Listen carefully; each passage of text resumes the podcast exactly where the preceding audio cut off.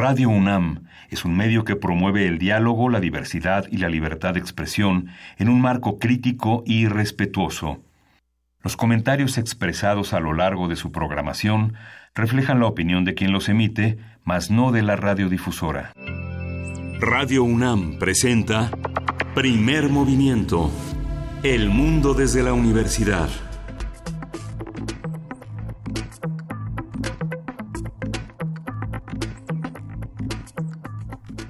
Buenos días, hoy es martes 6 de noviembre y son las 7:05 de la mañana aquí en Primer Movimiento en Radio UNAM. Buenos días, Luisa Iglesias, bienvenida. Buenos días, querido Miguel Ángel Quemain, querida jefa de información, Juana Inés de Esa, muy buenos días. Buenos días, Luisa Iglesias. Ayer comenzó el juicio del Chapo Guzmán en Estados Unidos y hoy escuchaba en la mañana una entrevista con Anabel Hernández, una periodista de investigación muy conocida por diversos reportajes y por haber seguido distintas pistas, pero también por haber trabajado durante mucho tiempo tras la pista y la personalidad justamente del Chapo Guzmán. Y lo que ella decía es, sí, se le va a juzgar y se le va a juzgar por temas muy graves, por colusión, por cohecho, por una serie de temas muy graves, pero... me parece interesante que lo que apuntaba Anabel Hernández en esta entrevista era qué va a pasar con todos esos políticos, con todos esos funcionarios, policías, políticos de México y de otras partes del mundo que estaban coludidos con el Chapo. Dice, el Chapo ya hace mucho que no opera, ¿no? Ese cártel sigue funcionando y el negocio ahí está. Entonces, pues como nos han dicho aquí varios especialistas de distintas maneras, pues de lo que se trata es de seguir el dinero y sobre todo de seguir las pistas de la corrupción. Y justamente era una entrevista a un medio internacional. El periodista le preguntaba, bueno, pero tienen un nuevo gobierno, tienen unas nuevas posibilidades. Dice, sí, pero... siempre y cuando se llame a cuentas y no se hable de amnistía y no se hable de perdones, se hable de rendición de cuentas, que es lo que hemos venido diciendo. Será interesante justamente este proceso que suceda con el Chapo y a ver qué tanto se puede convertir en un trabajo serio de ir a fondo, no necesariamente que hagan en Estados Unidos. Nos corresponde a nosotros realmente saber qué pasó y seguir, como siempre, seguir el dinero. Uh-huh. Sí, justamente. Y justamente en Estados Unidos la elección, una de las elecciones también más importantes de la historia, una enorme cantidad de gobernaturas que están, de una contienda electoral que está en un 42% llevada por mujeres, la participación de migrantes, de latinos, de personas que llegan de otras partes del mundo, de Europa, son ahora los candidatos fundamentalmente de los demócratas y que parece que no va a ser tan fácil esta victoria de Trump. Es indeterminado porque las encuestas de varias partes marcan como una especie de empate extraño, pero la participación de latinos, de personas que han estado en la periferia de la sociedad estadounidense, sobre todo en las gobernaturas, pues va a ser uno de los puntos más importantes en esta elección, ¿no? El tema de las mujeres. ¿Qué se va a votar el día de hoy? Eso será importante también aclararlo con los que hacen comunidad con nosotros, que de pronto tienen midterms por todas partes, pero ningún espacio se ha aclarado con puntualidad. A ver, son tantas gubernaturas, son tantos espacios en los distintos gabinetes. Lo iremos discutiendo a lo largo del programa porque sin duda es interesante cómo este tipo de elecciones a veces son más importantes y mucho más, definen más cosas que la elección presidencial. Sí. Lo mismo pasa en nuestro país y no atendemos a veces tanto este tipo de elecciones donde no votamos por un presidente, sino votamos por todo lo que se mueve detrás, que puede llegar a ser mucho, mucho más importante. Pero bueno, tenemos un programa llenísimo de información, Miguel Ángel. Sí, hoy vamos a trabajar sobre la recolección de lluvia, qué significa este procedimiento de la cosecha de agua de lluvia con la maestra Mireia Imaz Gispert. Ella es titular de la Dirección General de Atención a la Comunidad de la UNAM. Estaremos hablando en nuestra sección Transformación Positiva de Conflictos con Pablo Romo, miembro del Consejo Directivo de Serapaz y profesor de la Facultad de Ciencias Políticas y Sociales de la UNAM. Él va a estar hablando sobre la guerra por el agua, tema que en la ciudad nos queda bastante bien en estos últimos días. Sí, Lorenzo Meyer va a estar con nosotros hablando de las elecciones, justamente de las elecciones en Estados Unidos. Lorenzo Meyer es un profesor, investigador universitario, historiador, ensayista, un hombre dedicado al comentario político. Tenemos una nota del día, la toma y reinstalación del Congreso de Veracruz, con el comentario de Alejandro Aguirre, conductor del noticiario de Radio Oliva Noticias, segunda emisión en Veracruz. Irán le da una respuesta a las sanciones impuestas por Estados Unidos y vamos a tener el comentario del doctor Moisés Garduño, profesor de la Facultad de Ciencias Políticas y Sociales de la UNAM, especialista en estudios árabes e islámicos contemporáneos. Hoy te toca poesía necesaria. Hoy me toca la poesía necesaria. ¿Qué quieres leer? ¿Ya sabes? Ya sé. ¿Sí está bueno? Sí. ¿Se puede dar pista o todavía no? Todavía no. Voy a leer a Juan Manuel Roca, un poeta colombiano. Oh, venga, quedará muy bien para el día de hoy. Una mesa importante, las reformas al Poder Judicial. Conversación con la doctora Logan Spantán. Ella es, no es Lorenz, es Logan, porque es la que siempre... Logan Spantán. Logan Spantán, cómo no. Ella es coordinadora de Transparencia y Justicia y Proyectos Especiales en México Evalúa. Ya ha estado con nosotros. Sí. Y se ha puesto re buena la conversación. Esperamos que el día de hoy no quedemos decepcionados por una charla tan prometedora como esta.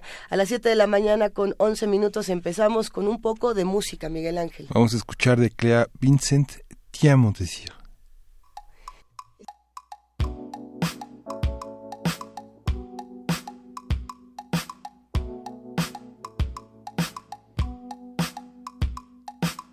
Je t'aime parce que tu es mon contraire. Je serai le sable et tu serais la mer. On pourrait nager sous les bateaux et jeter les envies solitaires. Retiens mon désir, ne laisse pas s'enfuir. Je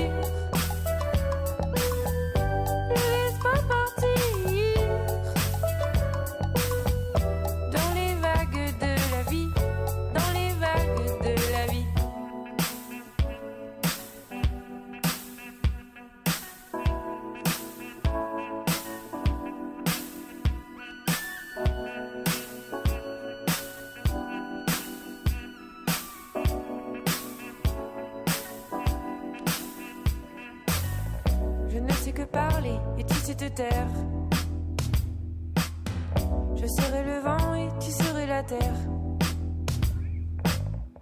On pourrait marcher dans l'avenir,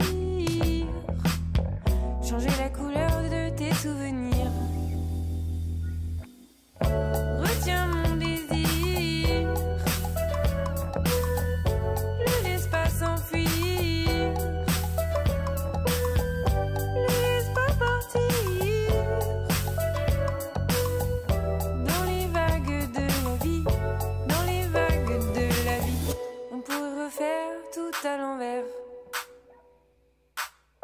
Je serai le feu et tu serais la pierre. Prendre le tout dernier métro dans les couloirs et leur courant d'air. Retiens mon désir, ne laisse pas s'enfuir.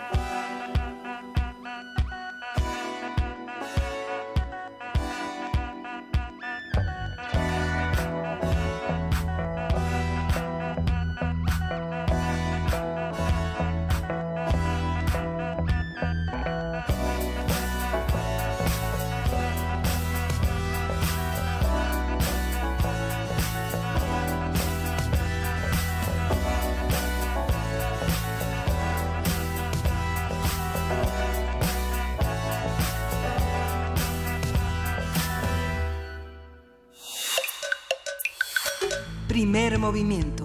Hacemos comunidad.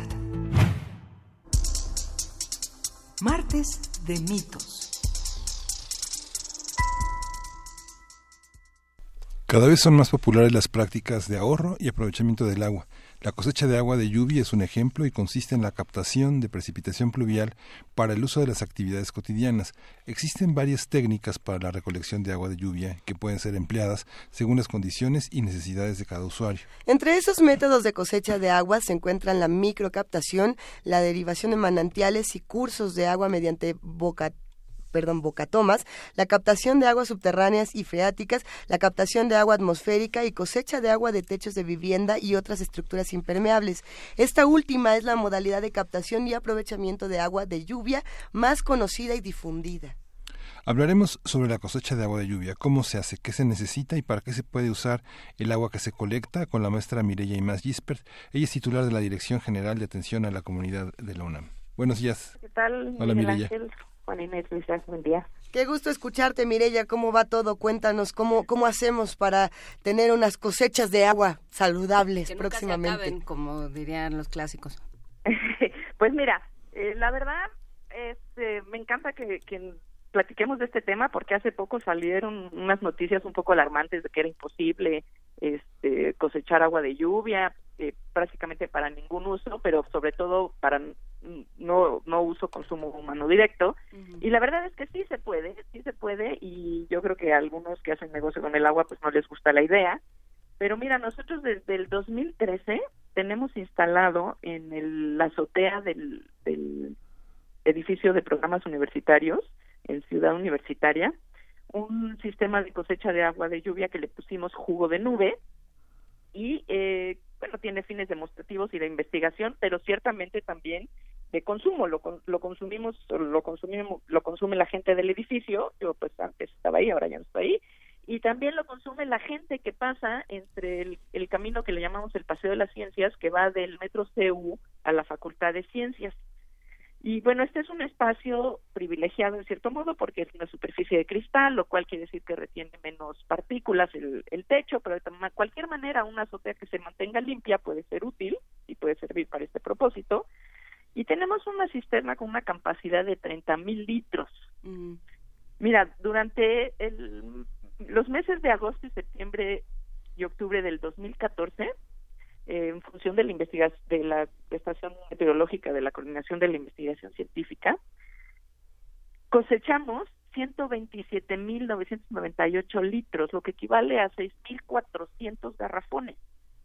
O sea, digamos que el potencial de captación es muy alto. Claro, esto varía por meses, no todos los meses, bueno, hay meses que ni llueve, pero hay meses que llueve más, hay meses que llueve menos.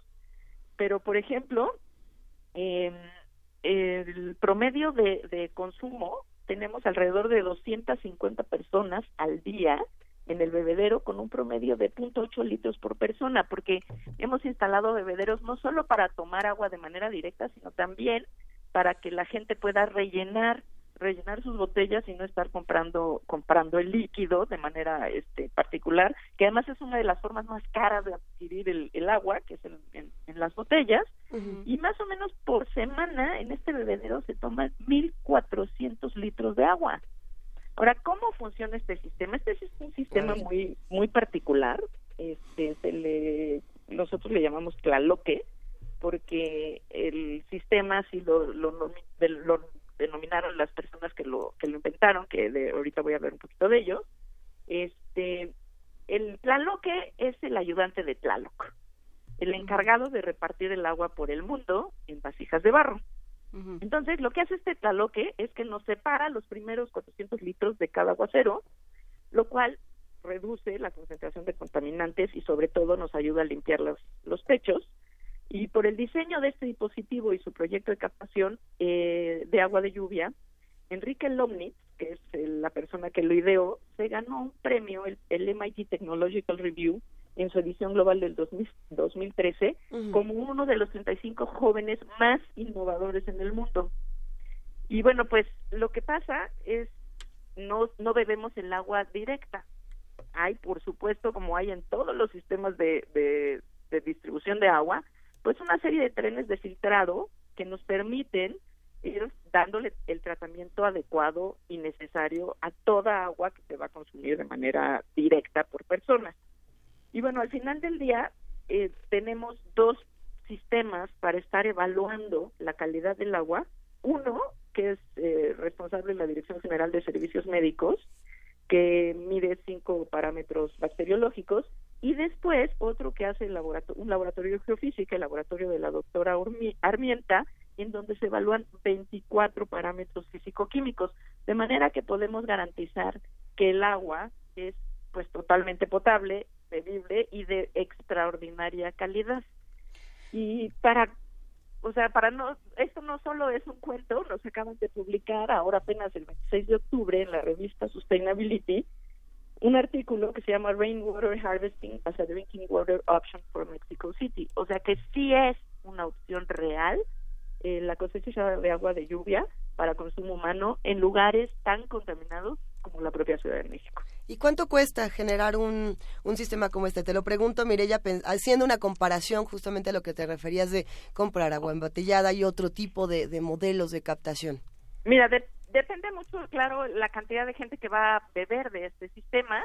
Pues aquí pues estoy hablando de cientos de personas, miles al año, y realmente pues la inversión pues es muy redituable. Si lo haces para tu casa también, porque el costo del agua embotellada es el agua más cara del mundo, y pues a lo mejor de golpe te puede parecer un poco caro, pero eventualmente la amortización, dependiendo del volumen de agua que consumas, pues tardarás 1 año, 2 años o 3 años, pero realmente el proyecto es un proyecto que vale mucho la pena. Claro. Y como se ha hecho en muchas ciudades del mundo, pues los gobiernos apoyan estos procesos, porque al final del día pues el tema de andar vendiendo agua que se extrae de nuestro subsuelo, se extrae de nuestras propias fuentes de abastecimiento urbano para repartirla después en botellones, pues no tiene ningún sentido.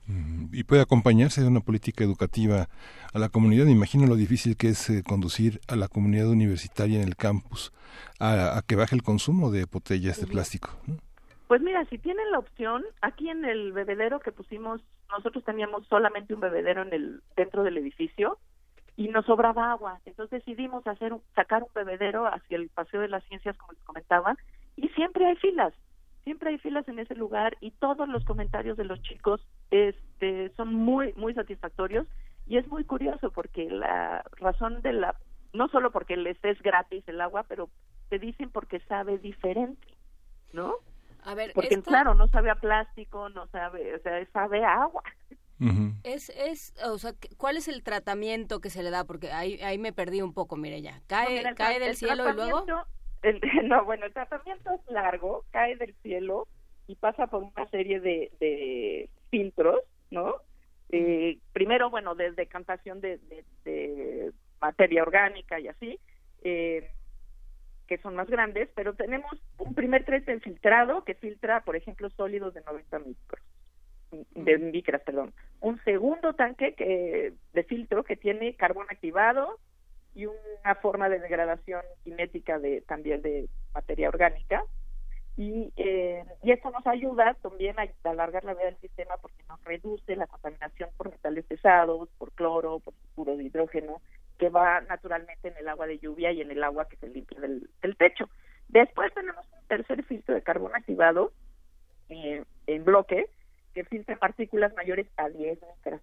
Luego damos un tratamiento con ozono para eliminación de microorganismos, bacterias, virus, hongos, etcétera.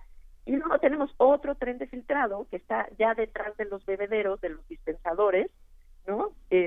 Para terminar de limpiar el agua, y que este filtro lo traen todos los bebederos que se colocan a partir de cualquier toma de agua, inclusive la de tu casa, por ejemplo, ¿no?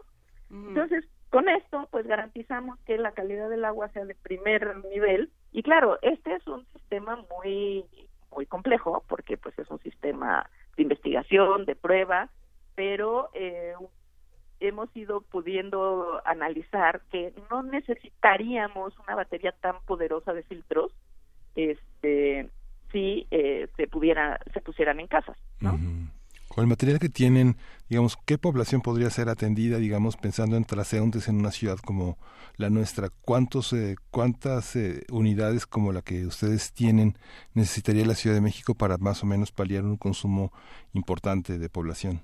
Híjole, ese dato no lo tengo preciso, pero pues prácticamente en todas las casas habitación podría colocarse un sistema, y podríamos hacerlo para consumo directo o lo podríamos hacer para otros usos, a lo mejor no lo necesitas para beber o una parte la pasas por el sistema de filtrado que es mucho más especializado para consumo directo y el otro lo podríamos utilizar para baños, regaderas, etcétera, lavar trastes, realmente el sistema está ahí, si se utiliza como está planeado, pues funciona de manera extraordinaria y podría imponerse en prácticamente cualquier casa sola, y también podríamos pensar en escalar estos sistemas a un nivel más grande en términos de edificios, ¿no?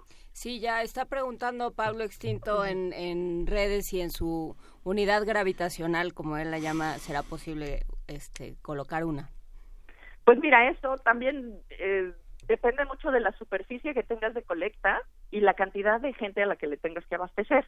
Y eso pues se tienen que hacer estudios puntuales para poder definir qué tipo de sistema, qué tamaño de sistema, tiene superficie suficiente de captación para todos los que están abajo. O sea, depende de muchas cosas. No podría contestarle de sí, no en tu edificio, ¿no? Sí. A ver, y ¿qué tan factible es? Digamos, el agua de lluvia es un problema en la Ciudad de México. O sea, tendría que ser... Es ridículo, ¿no? Ajá. Tendría que ser una bendición. Exacto. No sé en qué momento se nos volvió un problema. Y bueno, corría el siglo XV, creo, o el siglo XVI, más o menos. Nos cuesta un dineral traer agua y luego pues ni traemos porque estamos arreglando los sistemas. Uh-huh. Y luego nos tardamos un poquito más de lo que dijimos en arreglarlo, cosa que tampoco sorprende enormemente. Y luego nos gastamos otro dineral en sacarla de aquí, pero ya toda revuelta con el agua sucia, ¿no? Con el agua del drenaje. Entonces no tiene ningún sentido, estamos haciendo nos hemos generado un problema para traer el agua y un problema para sacar el agua, cuando en realidad pues deberíamos de aprovechar el agua que nos cae aquí. Nos están pidiendo en redes, creo que es Mayra Elizondo, que además nos dijo que probó el jugo de nube y que le encantó Mireia. Nos están pidiendo mecanismos para que los que estamos de este lado podamos generar nuestros propios sistemas, mecanismos de captación de agua.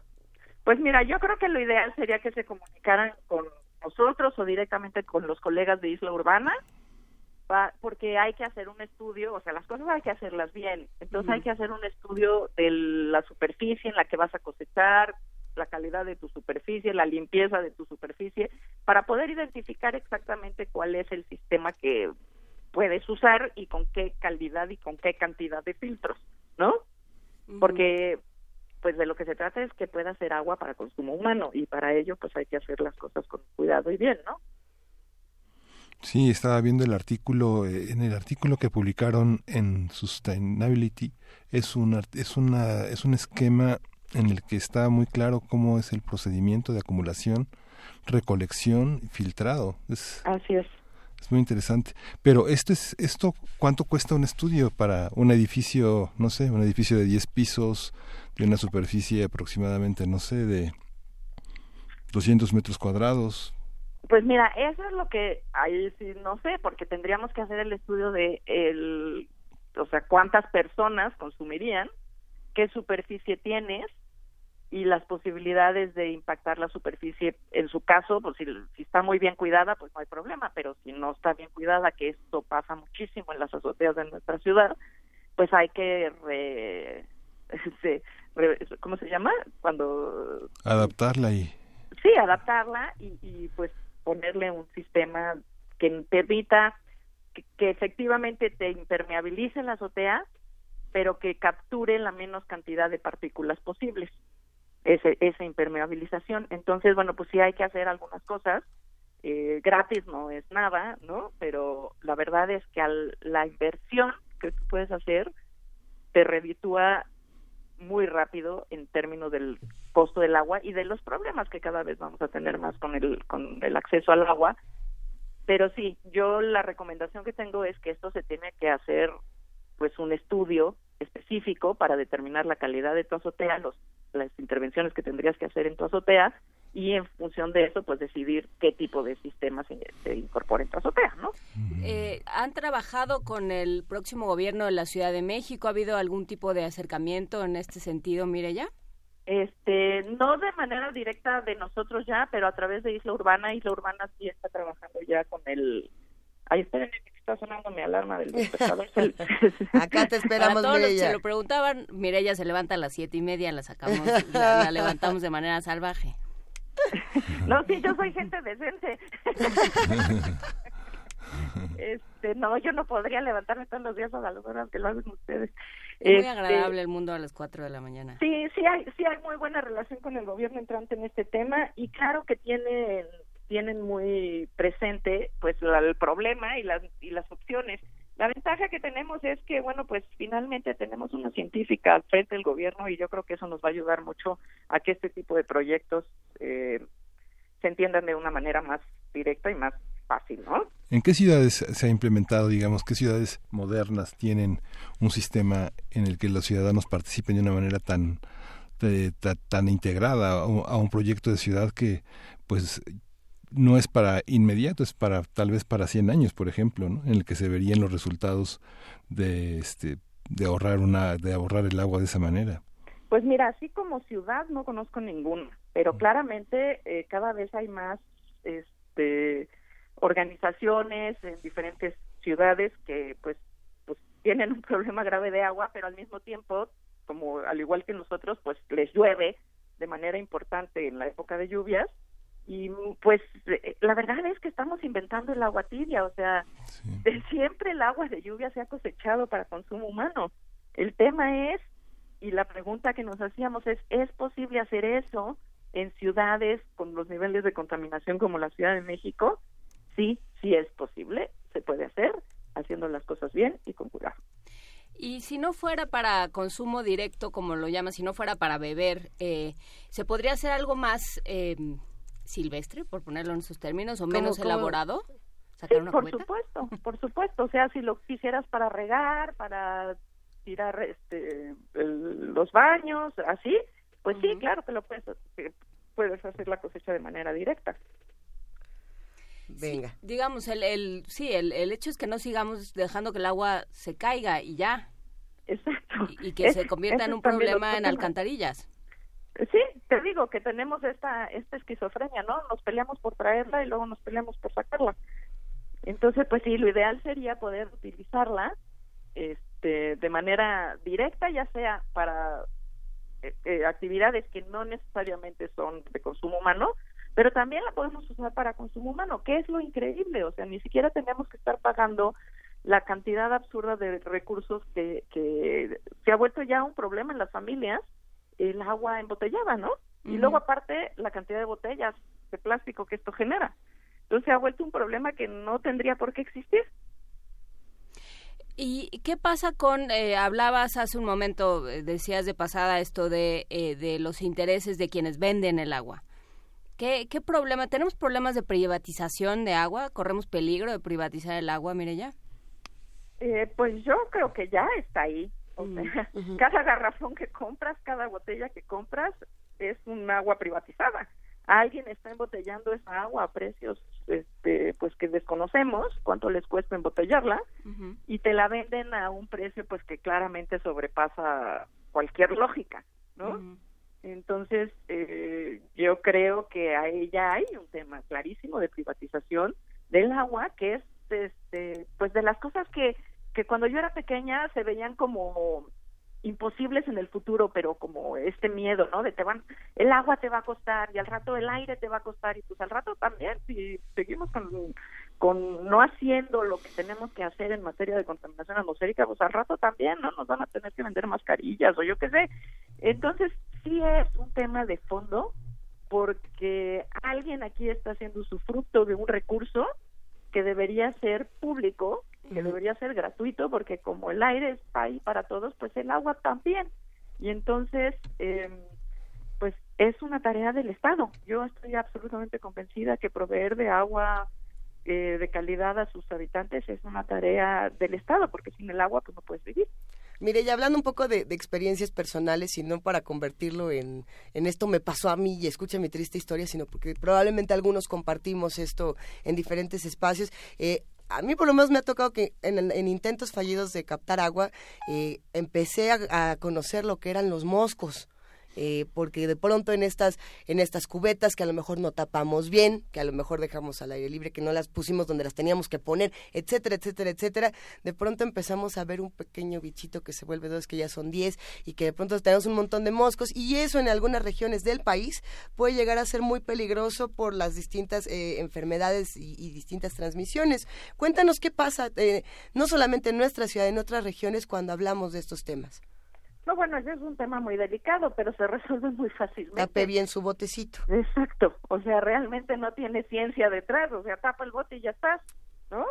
Es decir, yo me puedo sentir... La cosecha aquí está cerrada, o sea, el sistema es cerrado, no está... O sea, tenemos el techo sobre el cual cae el agua, esa agua se divierte a través de unos tubos a cisternas que están cerradas, ¿no? Y se mantiene pues con el tratamiento, los tratamientos necesarios para mantenerlas limpias. Pero yo tengo mi cisterna cerrada, por ejemplo, pero se me olvidó darle tratamiento de limpieza, reparación, mantenimiento, etcétera, y de pronto cuando la abro después de 700 años me doy cuenta de las cosas que viven allá adentro. Yo creo que no es algo que no ocurra. No, bueno, pues sí, pero así también se te echa a perder la comida, si pues no... Sí. Pues si apagas el refri, ¿no? Bueno, pues sí, pero frente a la indolencia de las personas en la atención a sus proceder a sus pues en este caso espacios para tener agua limpia, pues uno ahí sí uno ya no puede hacer nada, ¿no? Sí, tú lo que puedes hacer es dar las recomendaciones, las formas en las que se tiene que cuidar, y si la gente pues no las quiere cuidar, pues tampoco la vas a andar persiguiendo para que la cuide, está su salud de por medio. Pero, por ejemplo, en el caso de la cosecha de agua de lluvia de la UNAM, pues que está a nuestro cargo, pues claro, estamos perfectamente al tanto, perfectamente todos los meses evaluando la calidad del agua, lo hacen servicios médicos, lo hacemos nosotros, o sea, hay un sistema que funciona porque está atendido. Todo aquello que desatiendas, no importa si es calidad del agua o lo que tú quieras, pues se va a echar a perder, ¿no? Entonces, si no vas a tener el cuidado de hacerlo, pues no te recomiendo hacerlo, desde luego. Pues bueno, seguiremos el trabajo de Isla Urbana, nos iremos a dar una vuelta al bebedero a ver si es cierto. Nos queda un poco lejos acá, pero nos daremos una vuelta al camino de la ciencia. Muchísimas gracias, Mireia Imaz, por conversar con nosotros. Muchas gracias a ustedes, un beso a los tres. Cuídate mucho y vamos a música. ¿Qué vamos a escuchar, Miguel Ángel? Vamos a escuchar de Tronco el helecho. Estoy un poco nerviosa por mi prueba. Es a las 9 de la noche y llevo todo el día bastante histérica. No se me quita con la creación musical, ni con hacer pasteles, ni con el collage, y no puedo parar de vivir. Plantas en todas partes y de dejarlo antes de que sea demasiado tarde. Viva dentro de un helecho. Paloma dijo, tómate una birra. Mi tía Sandra dijo, tómate un tequila, y yo pienso, pero tan difícil es ser pluriempleada. Gabri dijo, todo va a ir bien, ya lo vas a ver. Dani dijo, nada más se trata de ser un poco vivo, y como yo eso lo traigo de serie, voy a intentar dejar estar así antes de que sea demasiado tarde. Y viva dentro de un helecho. Primer movimiento. Hacemos comunidad. Transformación de conflictos.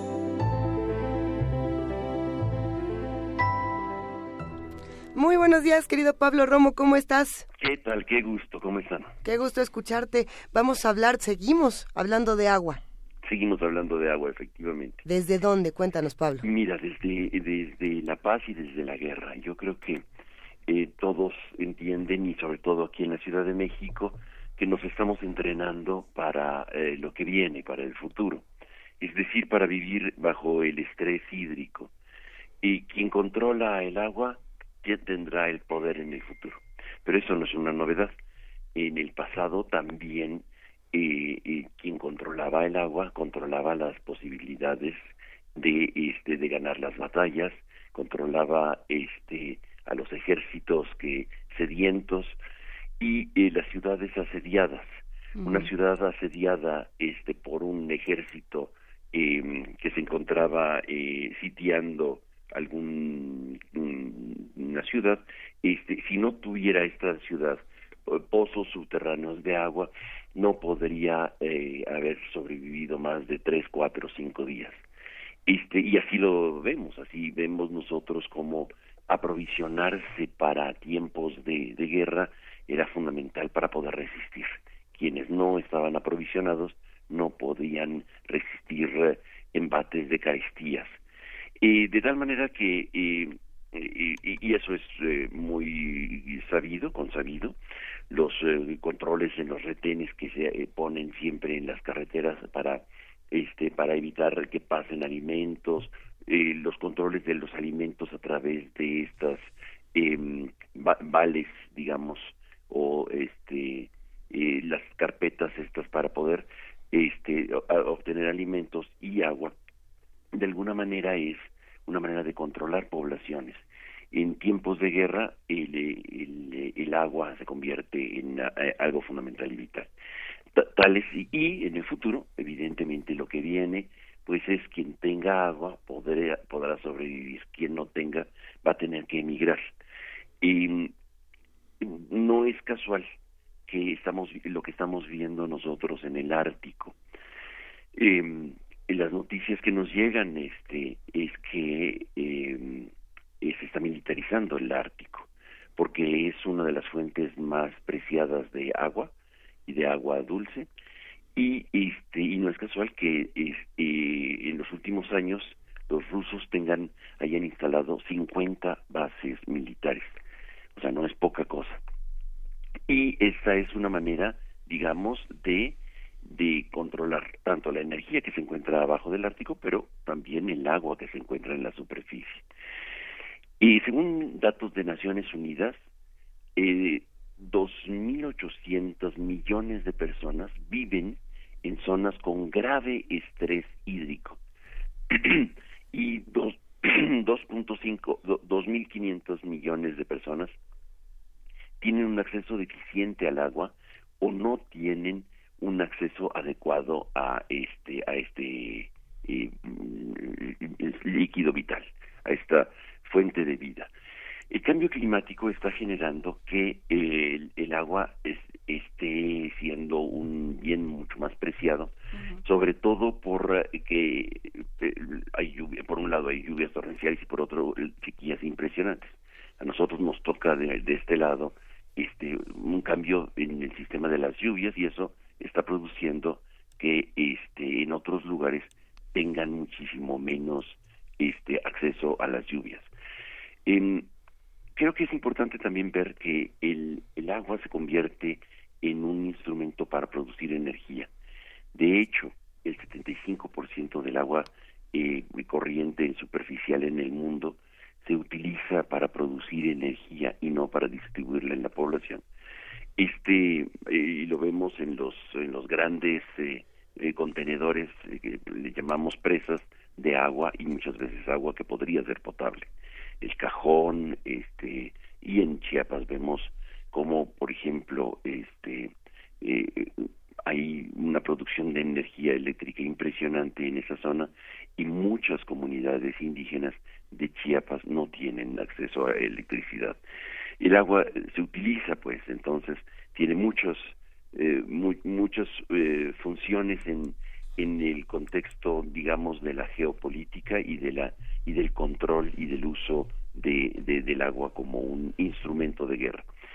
Y por último, quizá valdría la pena también hacer una reflexión sobre cómo hoy, de una manera mucho más notable, el agua deja de ser útil para los seres humanos, por más que se potabilice o se trate en ciertas condiciones. Por ejemplo, las aguas que son contaminadas por las plantas nucleares, uh-huh, dejan de ser útiles y tienen que tratarse de alguna manera, enterrándola en el subsuelo, etcétera. O también las aguas que son utilizadas para el fracking y que de alguna manera ayudan a fracturar parte de la tierra para poder sacar energía, pero esa agua, cuando sale a la superficie, tiene que ser tratada de una manera muy diferente y con las contaminaciones impidiendo que se pueda reutilizar esa agua. Lo hemos visto en las mineras en Sonora y en fin, en muchos otros lugares. Sí, dime.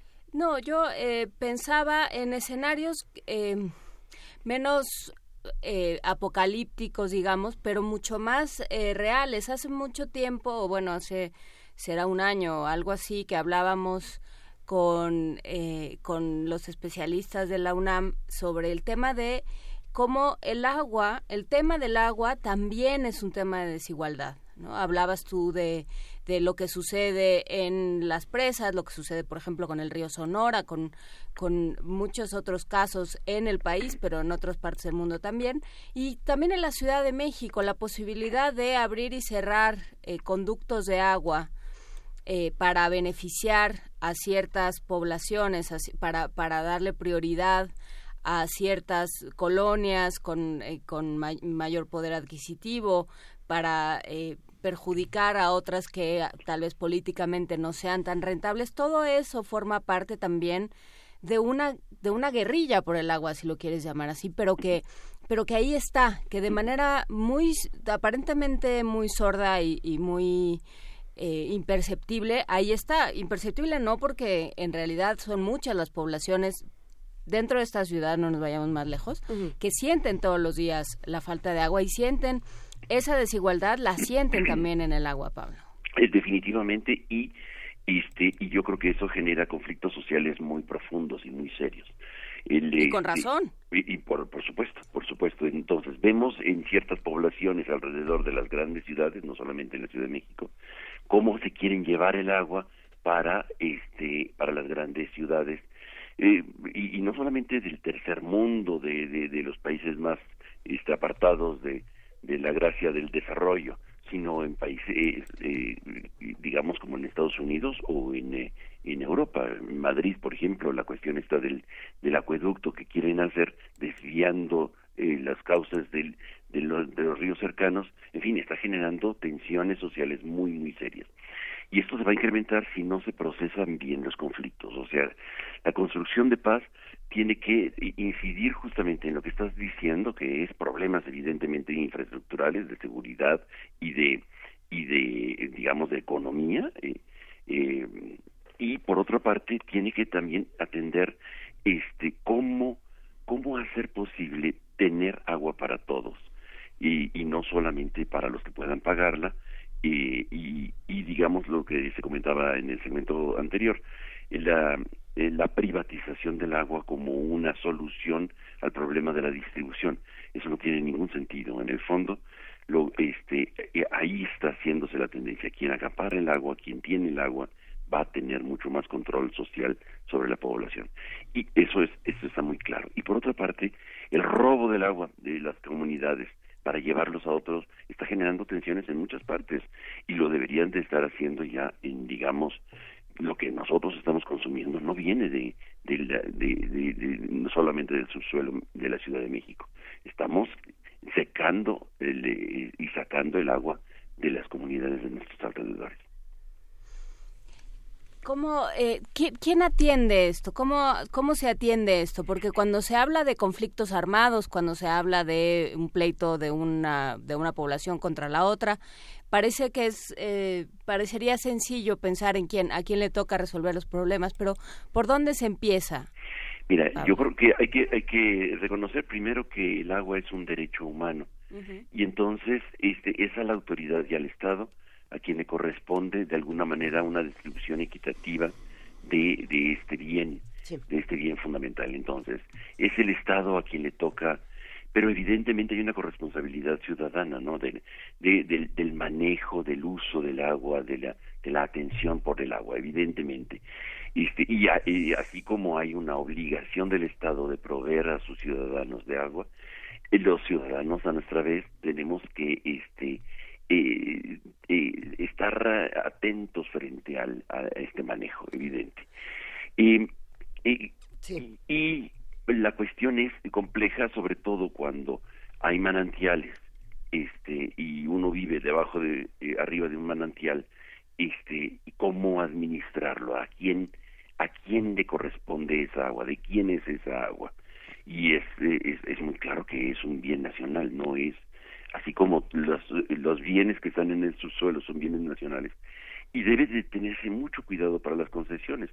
El Estado concede con mucha frecuencia, da concesiones del aire para las transmisiones de las ondas, en el subsuelo, la riqueza, y con una facilidad impresionante, y sin atender más allá del beneficio que pueda otorgar el concesionario y no el bien común.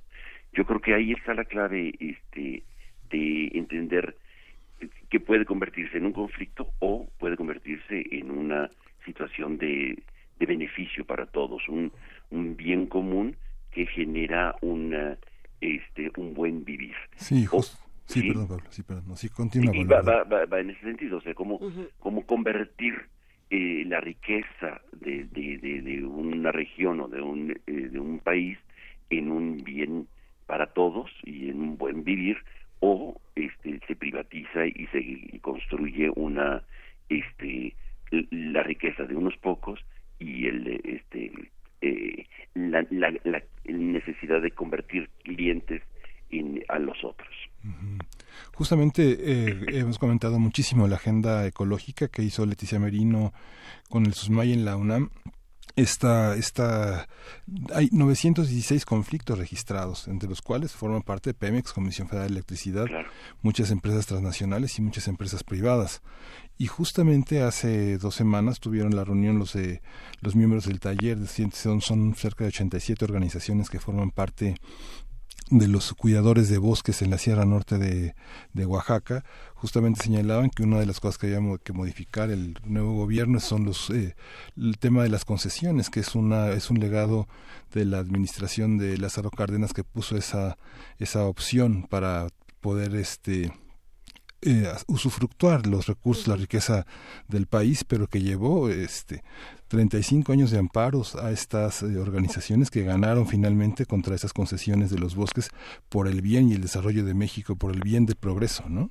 Efectivamente. Entonces, esta parte yo creo que es una de las tareas legislativas que no están dentro de los 19 acuerdos que ayer los diputados y senadores de Morena firmaron para enfrentar la transición. Yo creo que sería un tema importante a destacar, ¿no? El tema de las concesiones. Va por ahí digamos la transformación de los conflictos, dando viabilidad y solución a estas tensiones que están generando y que de alguna manera generan un estrés social muy grande. Yo creo que esta cantidad de conflictos que se dan por contaminación, por destrucción de los bosques, por falta de recuperación falta de reciclaje, y es indispensable repensar muchísimo y sentarnos no solamente especialistas, sino todos los usuarios, todos los que consumimos estos bienes, y repensar cómo los estamos administrando, cómo estamos haciendo de que esto sea posible y sustentable. Tenemos, y evidentemente sí, no es per se, porque pareciera que entonces el Estado es el único responsable, y yo subrayo que es importante que nosotros somos corresponsables. Las comunidades por sí mismas no son, no saben, por ósmosis, el conocimiento de cómo manejar el agua, cómo tratarla o cómo reciclarla. Yo creo que sí es indispensable generar grandes programas de para enseñarnos a recuperar las aguas, a cuidar qué tipo de árboles tenemos que sembrar, cómo cuidar nuestro entorno. Y esto es mucho más importante. Yo creo que es una tarea de una formación en la cultura de paz y en la cultura del respeto por la naturaleza, la armonía, como dicen los pueblos originarios, con la naturaleza, con mucho más, una aproximación mucho más delicada. Creo que en el fondo ahí está, y eso aminoraría muchísimo la tensión social y generaría una capacidad mayor para poder manejar nuestros bienes. Es impresionante, por ejemplo, un dato, cuando sale el río Rin en el norte de Suiza, ha pasado 7 veces por las casas de los suizos. Sí. O sea, han tenido la capacidad suficiente para poder reciclar los 7 veces ese río y sale transparente. Así debería de ser nuestros ríos, en lugar de entubarlos y mandarlos, fuera. Cómo recuperar y cómo retratar estos bienes. Me refiero al agua hoy porque es un tema que nos estresa hídricamente, pero tenemos que pensar en cómo tratar muchos de los los bienes que están a nuestro alrededor, y que no la indolencia social también y el desprecio por el cuidado por la naturaleza nos ha generado una tensión y va a generar evidentemente conflictos. Pablo, ya para cerrar esta conversación, nos quedan unos pocos minutos.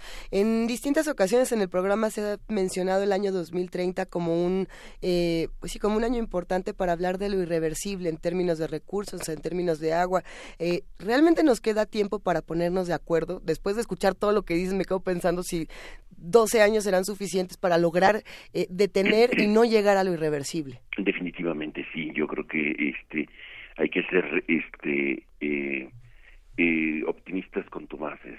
Yo creo que de alguna manera sí es posible, sí vamos a cambiar, sí. Yo creo que esto que estamos haciendo, cuando dicen ustedes hacemos comunidad, pareciera imposible, pero yo creo que sí se puede construir, sí se puede cambiar, sí va a ser necesario un caer en cuenta a partir de situaciones complejas, difíciles, ojalá que no, y que podamos simplemente por una gran sensibilidad por nuestro entorno y por nuestras relaciones con los otros, podamos hacer posible esto. Es difícil, yo creo que es difícil, pero creo que necesitamos de gente que crea que el futuro sí es posible, que a pesar de las tendencias que parecieran irreversibles, que parecieran, como dices tú, apocalípticas, hay ventanas de esperanza muy importantes, y solamente se van a hacer en conjunto, en comunidad, en discusión con los otros y en participación muy decidida con los otros. Claro. Te agradecemos muchísimo, querido Pablo Romo, y pues tendremos que seguir entre todos. Por lo menos nos quedan 12 años, sí se podrá. Sí se puede, claro. Eso. Gracias, Pablo, un abrazo. Muy bien. Hacemos la invitación a los que se quedan de este lado en Primer Movimiento a que nos acompañen las siguientes 2 horas de programa y a que nos escriban, a que hagamos comunidad. Estamos en @PMovimiento, en diagonal Primer Movimiento UNAM, y tenemos un teléfono que es 55 36 43 39, 55 36 43 39, el correo electrónico primermovimientounam@gmail.com. Aquí vamos a estar. Sí, justamente Pablo Romo forma parte de Serapaz, que publicó el informe sobre violaciones a los derechos humanos, al agua potable y al saneamiento en México, que es un vasto informe de 90 páginas que se hizo en relación a la visita del comisionado de la ONU para este asunto del tema del agua potable en el año pasado. Pues mira, con eso, a ver si podemos compartir más información de todo esto en las redes sociales. Y también Pablo Romo tiene Twitter, en un momento también lo compartimos para los que quieran seguir esta conversación. @PabloRomoC. Pablo Romo C. Tan fácil, ya está. Sigamos haciendo comunidad entre todos, vamos a una pausa y ya volvemos. Síguenos en redes sociales. Encuéntranos en Facebook como Primer Movimiento y en Twitter como @PMovimiento. Hagamos comunidad.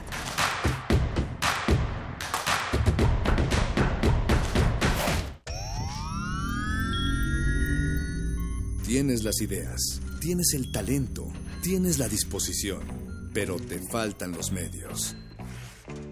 ¿Has tocado las puertas suficientes? ¿Has buscado las puertas suficientes? Siempre habrá alguien dispuesto a premiar tu iniciativa y trabajo duro. ¿Buscas una beca? ¿Un premio nacional o internacional? ¿Un financiamiento? Solo necesitas la orientación correcta. Bécame mucho. Toga y birrete para economías en decadencia. Jueves, 20:45 horas por el 96.1 de FM. Radio UNAM.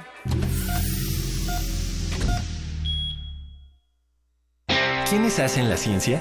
¿Cómo se suma la ciencia a las soluciones de los problemas iberoamericanos? Científicos, investigadores y académicos de Iberoamérica hablan de los avances en ciencia, tecnología e innovación que inciden en nuestra vida. La ciencia que somos. Iberoamérica al aire. Viernes a las 10:30 de la mañana. 96.1 de FM. Retransmisión, domingos a las 9:30 de la mañana por el 860 de AM. Radio UNAM. Experiencia sonora. ¡Si alcanzamos! Ponte de puntita, Sofía. ¡Nosotros les ayudamos! ¡Súbanse por aquí! ¿Listo? Probando. 1, 2, 3. Ok, listo. Ahora sí, ¿me escuchan? Mis amigos y yo los queremos invitar a la consulta infantil juvenil 2018. Si tienes entre 6 y 17 años, participa. Pídele a tus papás que te lleven del 17 al 25 de noviembre a parques, escuelas y módulos del INE. Porque mi país me importa. Vamos todas y todos a participar. INE. El Centro de la Imagen exhibe la muestra Africaamericanos, integrada por 400 imágenes históricas de destacados archivos, así como producciones contemporáneas de más de 70 reconocidos artistas. La exhibición resalta la riqueza cultural de las comunidades afrodescendientes de 16 países de América Latina, como México, Cuba, Haití, entre otros. Africaamericanos está abierta en el Centro de la Imagen, Plaza de la Ciudadela número 2, Centro Histórico. La entrada es libre.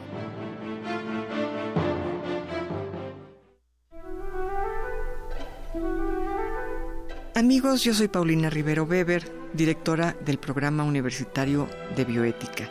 Yo los invito a escuchar El Árbol de las Ideas, Arte, Ciencia y Filosofía para la Vida. Es una coproducción con Radio UNAM, en donde dialogamos con algunas de las grandes mentes de la filosofía y las ciencias en México acerca de los temas más importantes en el campo de la bioética. No se lo pierdan todos los miércoles a las 4 de la tarde, aquí, por el 96.1 de FM, Radio UNAM. Experiencia sonora.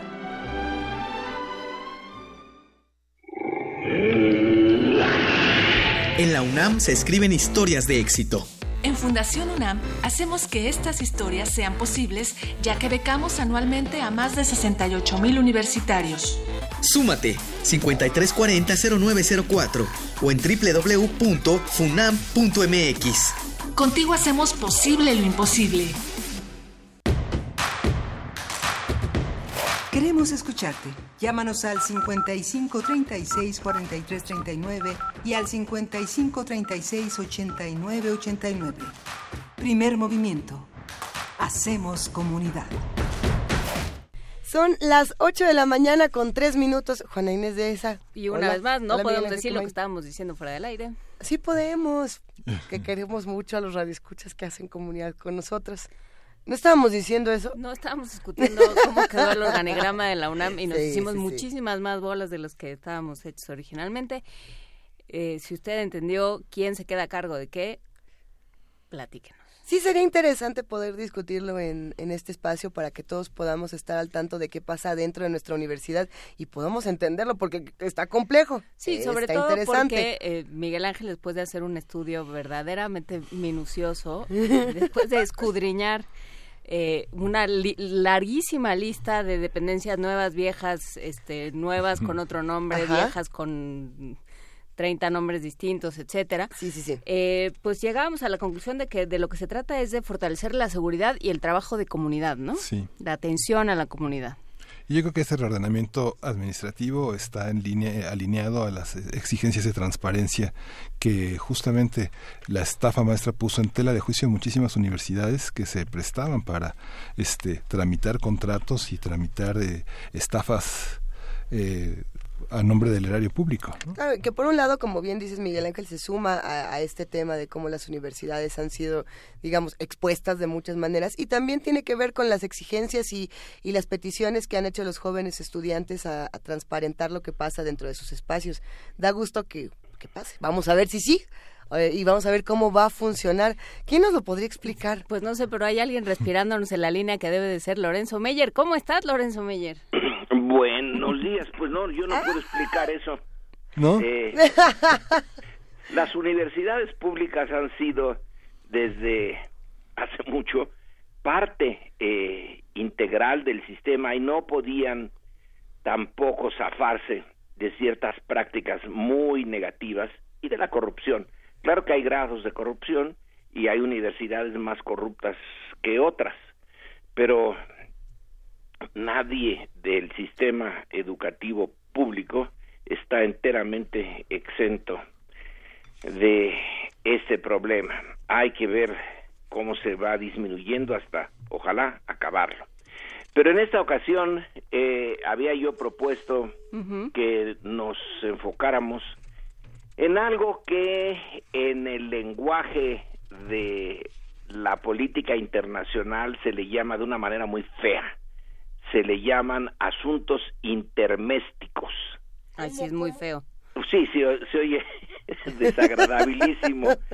Asuntos que son a la vez internacionales y son domésticos. México es parte de estos asuntos para Estados Unidos. Muchas de nuestras características, de nuestros problemas y de nuestra forma de conducir la política, la economía, la sociedad misma, afectan a asuntos netamente norteamericanos y viceversa. Eso ya ni se discute. Prácticamente todo lo que ocurre en Estados Unidos tiene efectos directos o indirectos sobre México.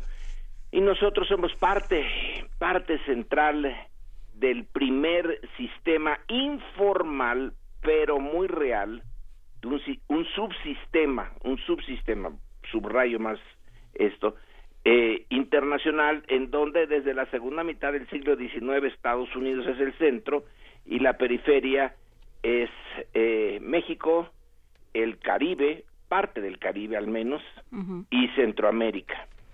Y resulta que ese subsistema subsiste. Ahora ya Estados Unidos tiene al mundo como su área de interés, sí, pero esta parte cercana a ellos mantiene todavía una relación especial, una dependencia mayor. Y en esta ocasión, las elecciones dentro de Estados Unidos, vaya que si nos importan, o deberían de importarnos.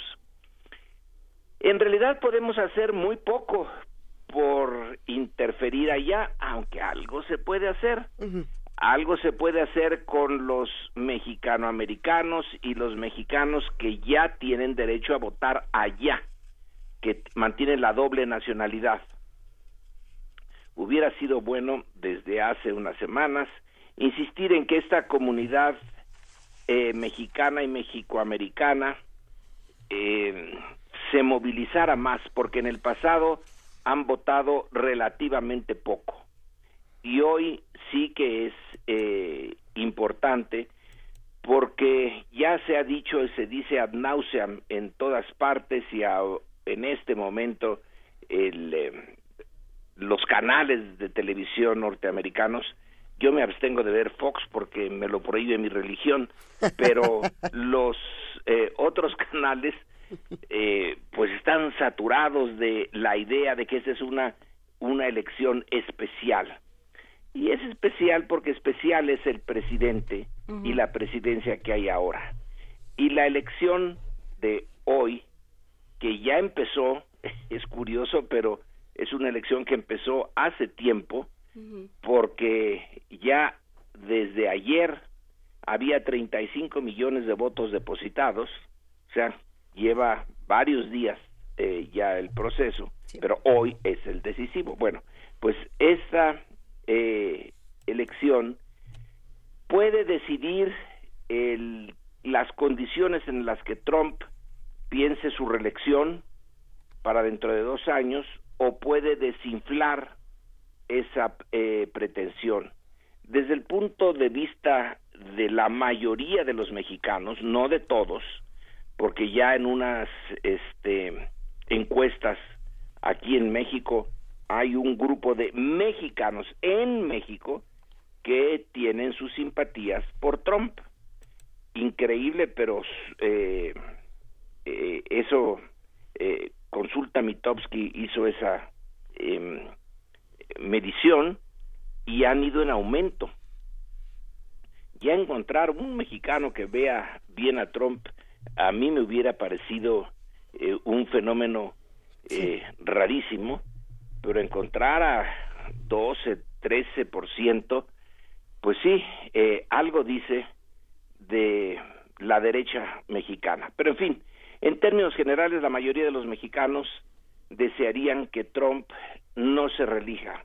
Desearíamos que Trump nunca hubiera existido. Uh-huh. Pero bueno, existe. Entonces, lo que está ahora en juego, bueno, pues ya todos lo sabemos. Son 435 puestos de representantes, o sea, de diputados. Es toda la Cámara la que está en juego. Pero son 35 senadurías y 36 gubernaturas. A mí lo de las gubernaturas me parece relativamente secundario. Por razones históricas, los gobernadores no tienen tanta importancia dentro de Estados Unidos ni para nosotros, salvo si son los gobernadores de Texas, California, Nuevo México y Arizona. Y Florida parece que es particularmente importante en esta elección. Pero es un caso aislado, justamente para la reelección, para dónde y cómo va a hacer campaña. Es un estado con un montón de votos del colegio electoral. Pero no el gobernador. Yo ahorita estoy diciendo de los gobernadores, de los 36 gobernadores. Tienen un poder muy acotado. Y puede el estado votar por un republicano y tener un gobernador demócrata y viceversa. Pero sí, vaya que si los... ya el estado por estado, bueno, pues sí... California y Texas son importantísimos, uh-huh. Nueva York, etcétera. Bueno, en esta elección el tema mexicano está ahí. Estuvo desde el 2016, cuando Trump se lanza a la búsqueda de la candidatura por el Partido Republicano. El primer punto que trató Trump para mostrar que iba a cambiar la situación en Estados Unidos fue el de México. Sí. Fue señalar que la migración ilegal mexicana era insoportable, intolerable, peligrosa, un peligro para Estados Unidos, para su seguridad nacional. En cierto sentido, pues fue un honor que seamos un peligro para Estados Unidos, pero en otro sentido sí que es un problema. Y ahora con la migración, el último día en que había posibilidades de poner propaganda en los medios, varias cadenas de televisión ya no quisieron poner un comercial de Trump porque era excesivo en su expresión contra los integrantes de la caravana, contra los inmigrantes, esta vez que vienen de Centroamérica, pero pasan por México, y entonces México es responsable de dejarlos pasar, es corresponsable de este peligro para Estados Unidos, y prefirieron que no saliera al aire ese anuncio. Así ha de haber estado, a mí me hubiera gustado verlo, por interés profesional y por morbo también. ¿Crees que se filtre, Lorenzo?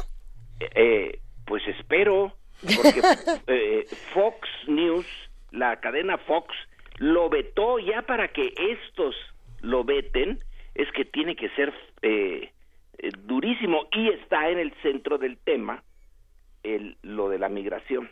Uh-huh. Bueno, entonces las elecciones siempre nos han afectado, aunque a veces no nos damos cuenta.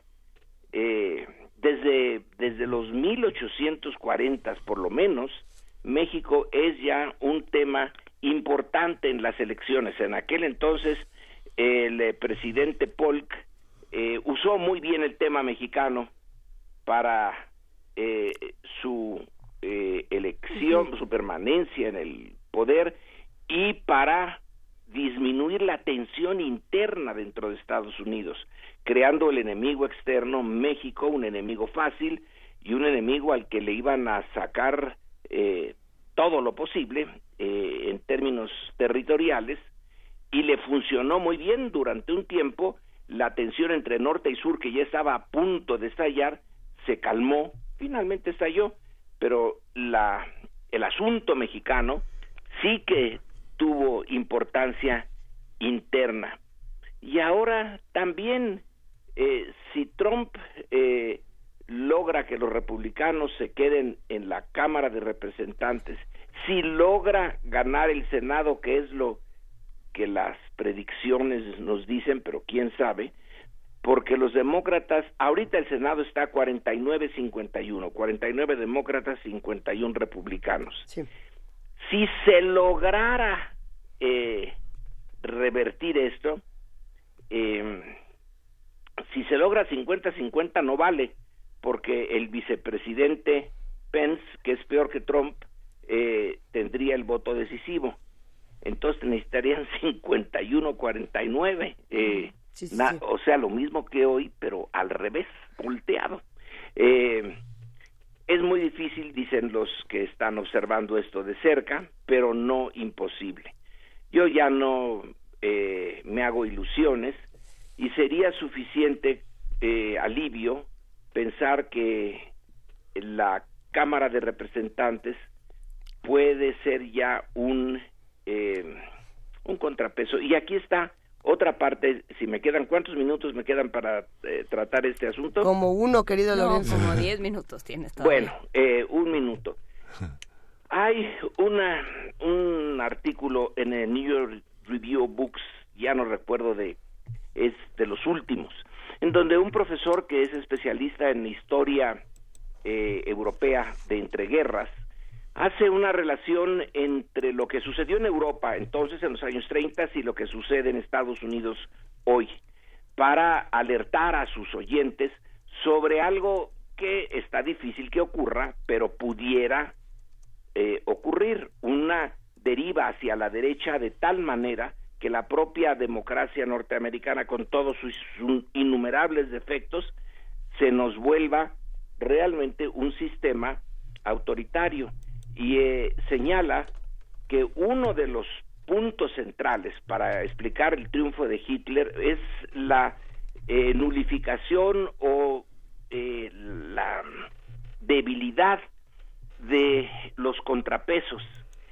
Y ahora en Estados Unidos, hoy, como diría Fox, la Suprema Corte ya no es contrapeso de Fox, sino es apoyo de Fox.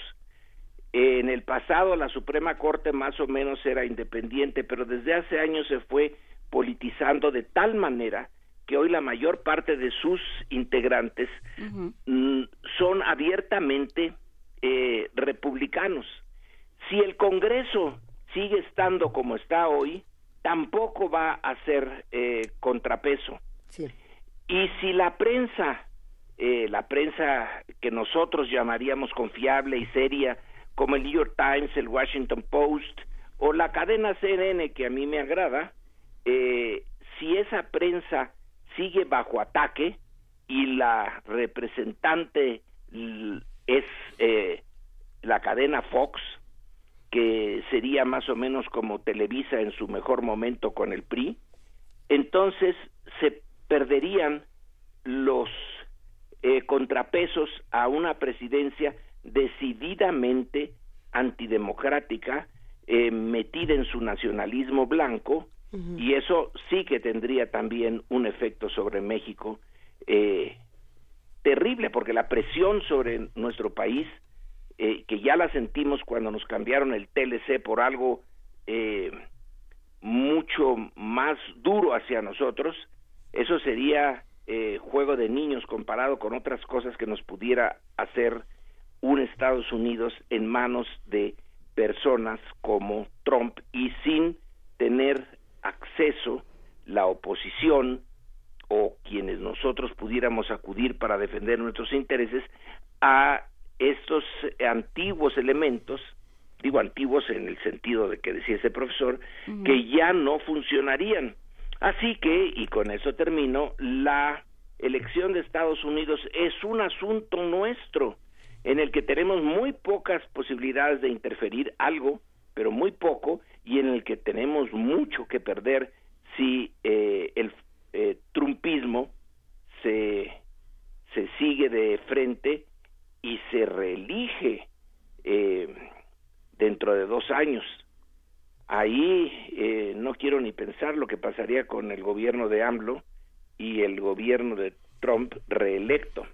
Pero en fin, vamos a seguir de cerca la elección norteamericana y hagamos nuestro mejor esfuerzo cruzando los dedos, que es lo único que podemos hacer para pedirle a la suerte que esté de nuestro lado, y si no está de nuestro lado, repensar todo, cómo nos vamos a enfrentar a Estados Unidos. Y sobre todo, ¿de dónde viene, Lorenzo, cuando hacías mención de estas mediciones que se han hecho sobre la popularidad de Trump? Creo que la prensa, esa que nos cae bien, como la llamas, ha cometido un error fatal, como diría, como dirían los clásicos, y sí sabemos cuál, es justamente haber menospreciado, todos, en mi caso yo también, o sea, muchos nos sumamos a esa idea de, pues, sí, no puede ganar, esto aquí no puede pasar. Sí, yo en el Colegio de México hicimos un seminario sobre esa posibilidad, y uno de los participantes al final participó, pero dijo que era una estupidez hacer un seminario sobre algo que no podía ocurrir, y este aquí que sí ocurrió. Entonces, pensar que eso no puede suceder, pensar que fue un momento pues donde se distrajo el 50% de la población estadounidense,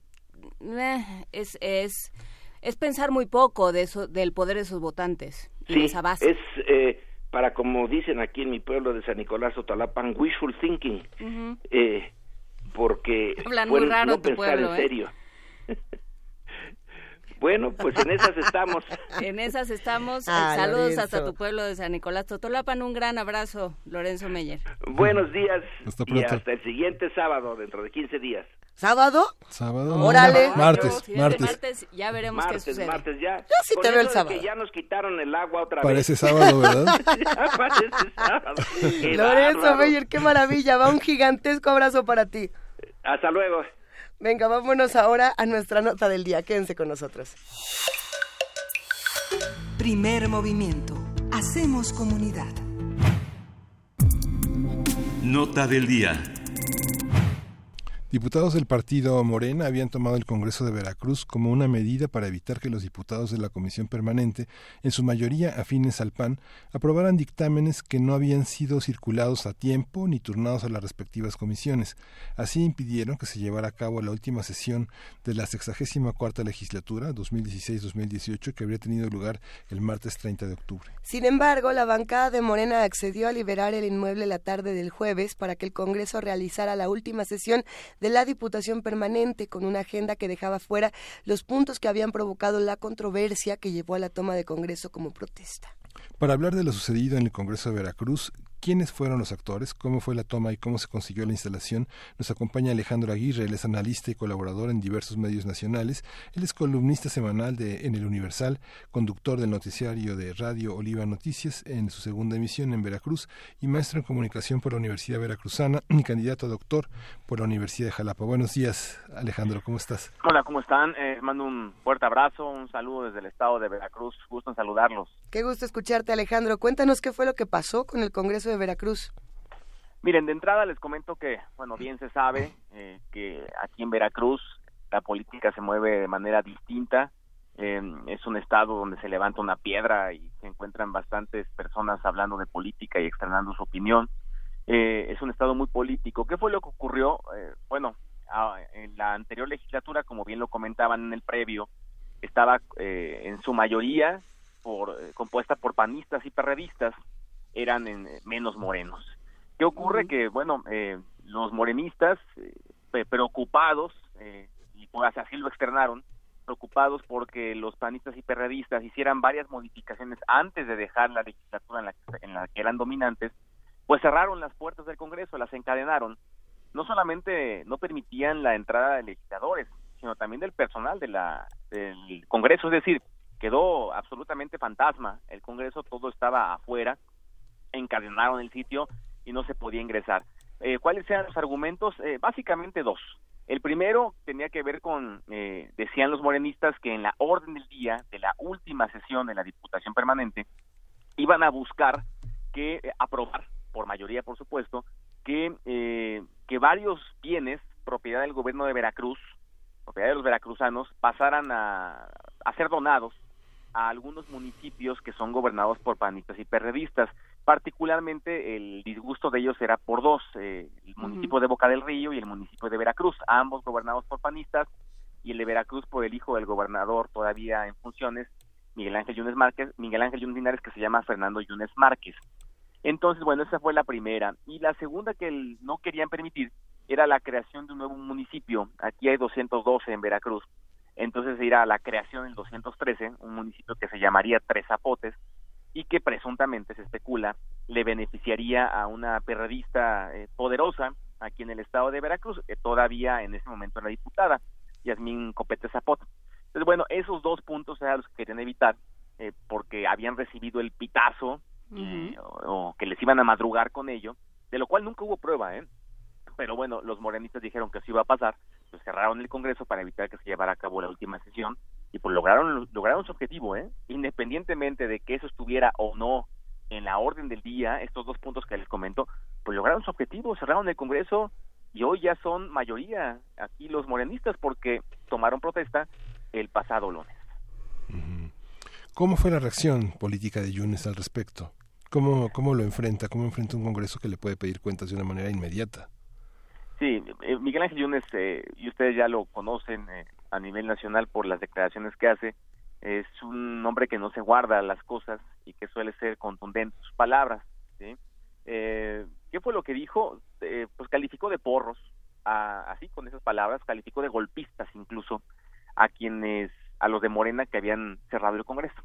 Los calificó de la peor manera y dijo que, le daba mucha pena que si esa iba a ser justamente la dinámica en el estado de Veracruz y en el país con el nuevo gobierno, pues le daba mucha pena que a eso estuviéramos sometidos. Fueron las palabras prácticamente que manejó Miguel Ángel Yunes. Lo cierto es que lograron su objetivo. Es decir, hoy ya hay nueva legislatura instalada aquí en Veracruz. Son 19 diputados de Morena, más sus aliados del PT, del PES y demás.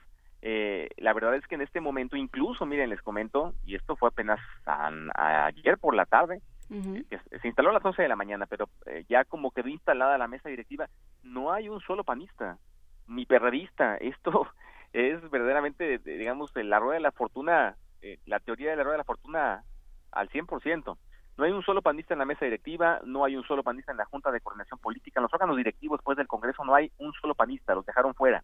Solamente están morenos, PT, Movimiento Ciudadano y algunos priistas, pero el PAN quedó excluido y lógicamente ahora ellos manejan el mismo argumento que hace unos días organizaba Morena, ¿no? Que eran olvidados, que eran segregados, que no había, digamos, legalidad en las funciones. Y otra cosa importante para que lo tengan ahí en la mesa, este asunto de la equidad de género que tanto se está manejando. Aquí sí, claro, son mitad y mitad, mitad hombres, mitad mujeres. Sin embargo, en la mesa directiva y en la Jucopo no hay una sola mujer. Y eso también es de llamar la atención, porque la paridad de género no está en la mesa directiva del Congreso de Veracruz. ¿Por qué no se consideró integrar a las mujeres en esta parte? No hay una razón. No hay ninguna razón. No hay ninguna razón. Simple y sencillamente no las incluyeron. No hay, es más, de Morena, que hay varias mujeres que también obtuvieron el triunfo, tanto de vía voto popular como vía plurinominal. No hay una sola mujer. Y sí es de llamar la atención, dado este manejo de la paridad de género, ¿no? ¿Y qué pasa con el priismo local? Porque, bueno, Veracruz, el priismo en Veracruz, pues no te lo tengo que explicar a ti, Alejandro, está presente y ha estado presente desde hace varias décadas. ¿Qué pasa con los priistas? ¿Se mudaron a otro partido? ¿O se mudaron de estado? ¿Dónde están? Yo creo que les gustaría mudarse de estado por la circunstancia en la que está actualmente el tricolor aquí en Veracruz. Uh-huh. Gobernaron más de 80 años. Y después llegó Miguel Ángel Yunes, que también fue priista, pero bueno, con el PAN ahora, y lo saca, vence a Héctor Yunes, que es su primo, pero además vence a Javier Duarte, que era básicamente el concepto que lo llevó a la victoria, uh-huh. El antiduartismo. Bueno, ¿qué fue lo que ocurre? Pues después de esa elección en la que Miguel Ángel Yunes gana, el PRI empieza a disminuirse, y Morena había obtenido en esa votación una votación bastante considerable, tomando en cuenta que no se juntaba todavía con la presidencial. Cuitláhuac García ya había intentado ser gobernador y se quedó, bueno, obtuvo 800,000 votos, una cantidad de votos impresionante para un partido que participa por primera vez y un candidato también que por primera vez jugaba. Pues bueno, ganó 800,000 votos y en esta segunda ocasión fue apabullante, 1,400,000, fue apabullante porque se confluyeron con las de López Obrador. Bueno, ¿qué ocurre? El PRI en este momento está borrado en el estado de Veracruz y están buscando mecanismos para intentar, dicen ellos, reinventarse, dicen uh-huh. ellos hacer como un inventario de las cosas que dejaron de hacer. ¿Un acto de contrición? Ah, exactamente, sí, y lo están haciendo así, o al menos pareciera hacia afuera que lo están haciendo así. Lo cierto es que están muy disminuidos. No hay partido hoy en Veracruz más disminuido, tomando en cuenta lo que fueron, que el PRI, de verdad. Aunque se especula que el PRI tiene cierta alianza con Morena, y que eso lo va a mantener vigente, lo va a mantener vivo, y habrán intentado otra cosa más adelante. Pero en este momento el PRI en Veracruz está absolutamente borrado, y miren que Veracruz era un bastión uh-huh. de votos priistas. Y hablando de partidos que quedan disminuidos o aumentados, ¿qué le pasó al Verde? No, pues el Verde está igual, el Verde igual. Está absolutamente en la lona. Lo que ocurre con el Verde es, miren, por ejemplo, ahorita en el Congreso solamente hay un diputado verde, aquí en Veracruz son 50, uh-huh. y solamente hay un verde, y casualmente es la hija de sí. Héctor Yunes. La Yunes, Andrea Yunes. Exactamente, ella que es hija de Héctor Yunes, ex candidato a la gobierno de Veracruz, y que además hoy es diputado federal. Entonces sí, la única verde fue Andrea Yunes. Y eso es de llamar la atención, porque independientemente de que Héctor Yunes pudiera estar en la lona, pues hizo los movimientos correspondientes para colocar a su hija, o para arroparla, o para cobijarla, o para empujarla, pero está ahí, y no crean, es un voto que en algún momento puede contar, porque seguramente al interior del Congreso harán grupos mixtos para intentar de alguna forma nivelar el tema con Morena. Es probable que hagan grupos mixtos, PAN con algún otro. El PAN está verdaderamente en la lona también en el Congreso de Veracruz. Les digo, no hay ni siquiera una sola posición de poder en los órganos directivos del Congreso. En fin, cambió la realidad en Veracruz y lo dice la votación. A ver, Cuitláhuac García, 1,450,000 votos. Andrés Manuel, casi 1,700,000. Nunca había ocurrido esto. Y tampoco había ocurrido que un candidato perdiera con 1,200,000 votos, uh-huh. como fue el hijo del gobernador Yunes. Eso es inaudito. O sea, aquí con 850,000 votos ganabas. Y bueno, con 1,200,000 se queda fuera, es impresionante.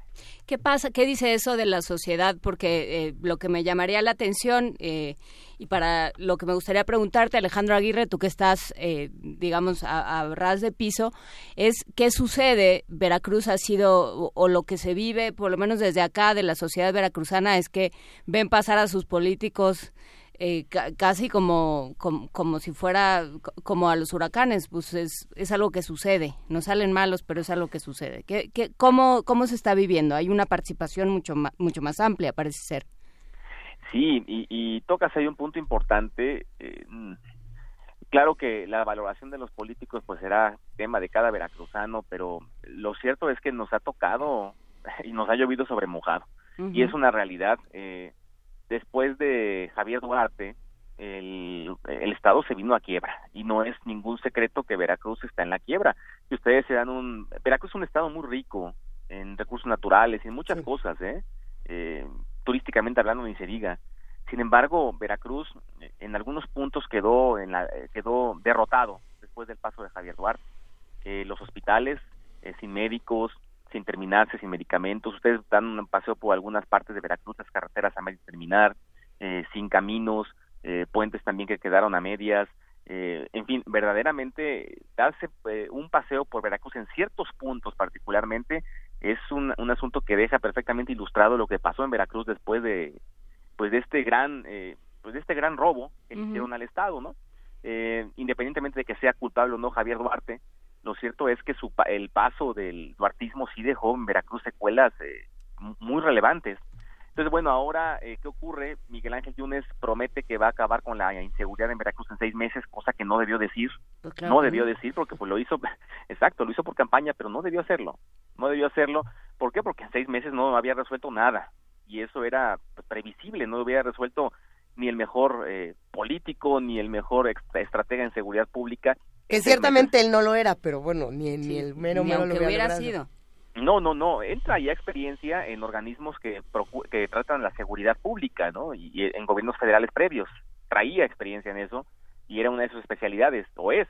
Sin embargo, en Veracruz no es tan sencillo como está la situación y en 6 meses no pudo. Después tuvo que decir, ya habiendo ganado, tuvo que decir que lo que había ocurrido es que en ese momento la situación era diferente a como estaba cuando él tomó el poder. Claro. Entonces, bueno, esas palabras sí le afectaron mucho a Miguel Ángel Yunes y sin duda, la asignatura que deja pendiente el todavía gobernador, ahora que se vaya, es el tema de la inseguridad en Veracruz. Porque el tema de Duarte sí le apacigua ciertos temas, ¿no?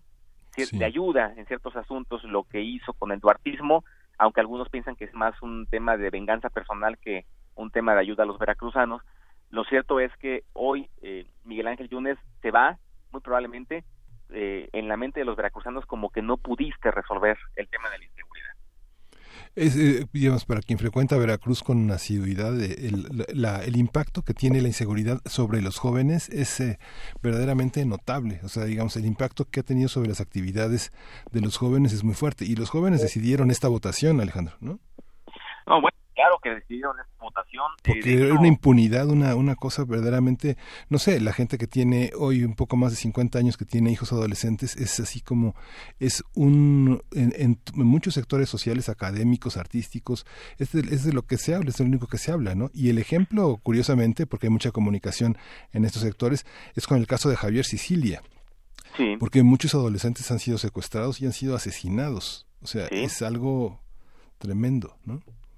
Acá, de acuerdo a los últimos datos, en realidad la votación se decidió, o el resultado aquí se dio, en su mayoría por los nuevos votantes. Sí. Y en realidad tocas un punto muy relevante. Aquí en Veracruz, de acuerdo a algunos datos que por ahí están, interesantes, el 55% de los que votaron eran nuevos votantes. Uh-huh. Entonces estamos hablando de que justamente quienes decidieron la votación son justamente los que recién cumplieron 18 años o entre 18 y 22. Entonces estamos hablando de que sí, efectivamente acá se decidió a través del voto de los jóvenes y también del voto femenino, porque acá las mujeres también votaron de manera muy copiosa y también tuvo que ver en el resultado de la elección.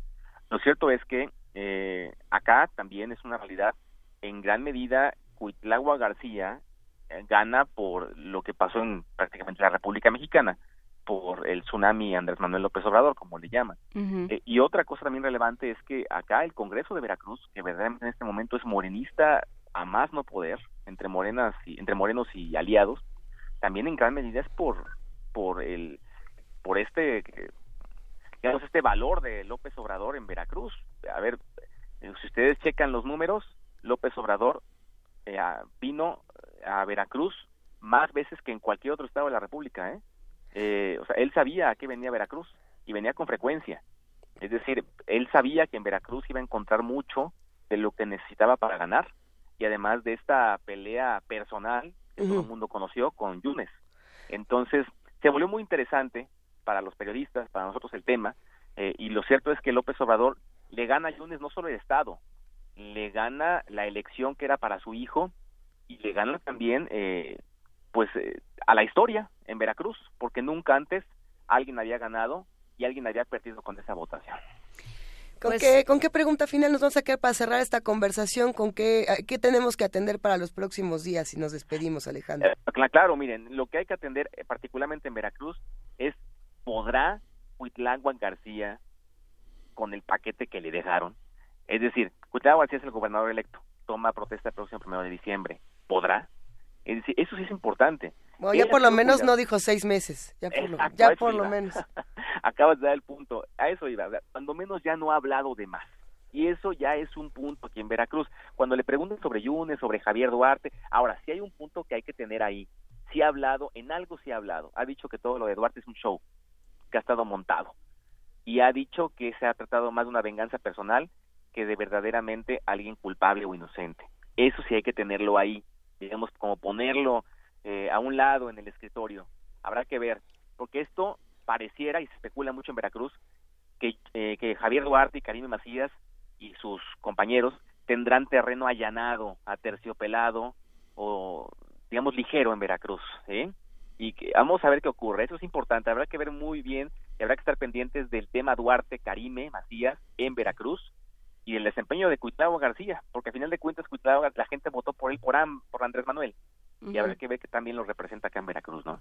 Pues lo seguiremos platicando contigo, Alejandro Aguirre, conductor del noticiario de Radio Oliva Noticias, segunda emisión en Veracruz. Muchísimas gracias por platicar con nosotros esta mañana. No, les mando un fuerte abrazo y estamos en comunicación con todo gusto. Que tengan gran día. Igualmente, muchas gracias. Vámonos con música. Tenemos más que seguir compartiendo con todos ustedes aquí en Primer Movimiento. Vamos a escuchar de Parvatiukes, Tanaroda.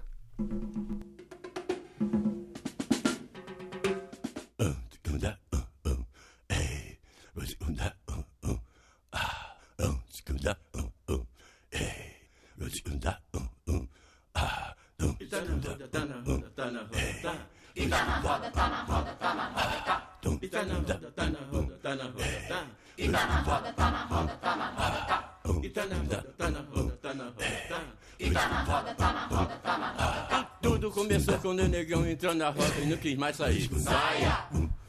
E diz que tudo começou quando o negão entrou na roda e não quis mais sair. Saia, saia. Bata abriu pra beber, dididededededô, combinou. Bata abriu pra beber, dididededededô, combinou. Pegaram o pandeiro, apressaram o som pro negão sair. Saia. Pegaram o pandeiro, apressaram o som pro negão sair. Saia. Sambaram e viva vovô. Sambaram viva vovô. Negão não saiu, samba melhorou e aqui no pedaço a rapazinha cantou. Negão não saiu, samba melhorou e aqui no pedaço a rapazinha cantou.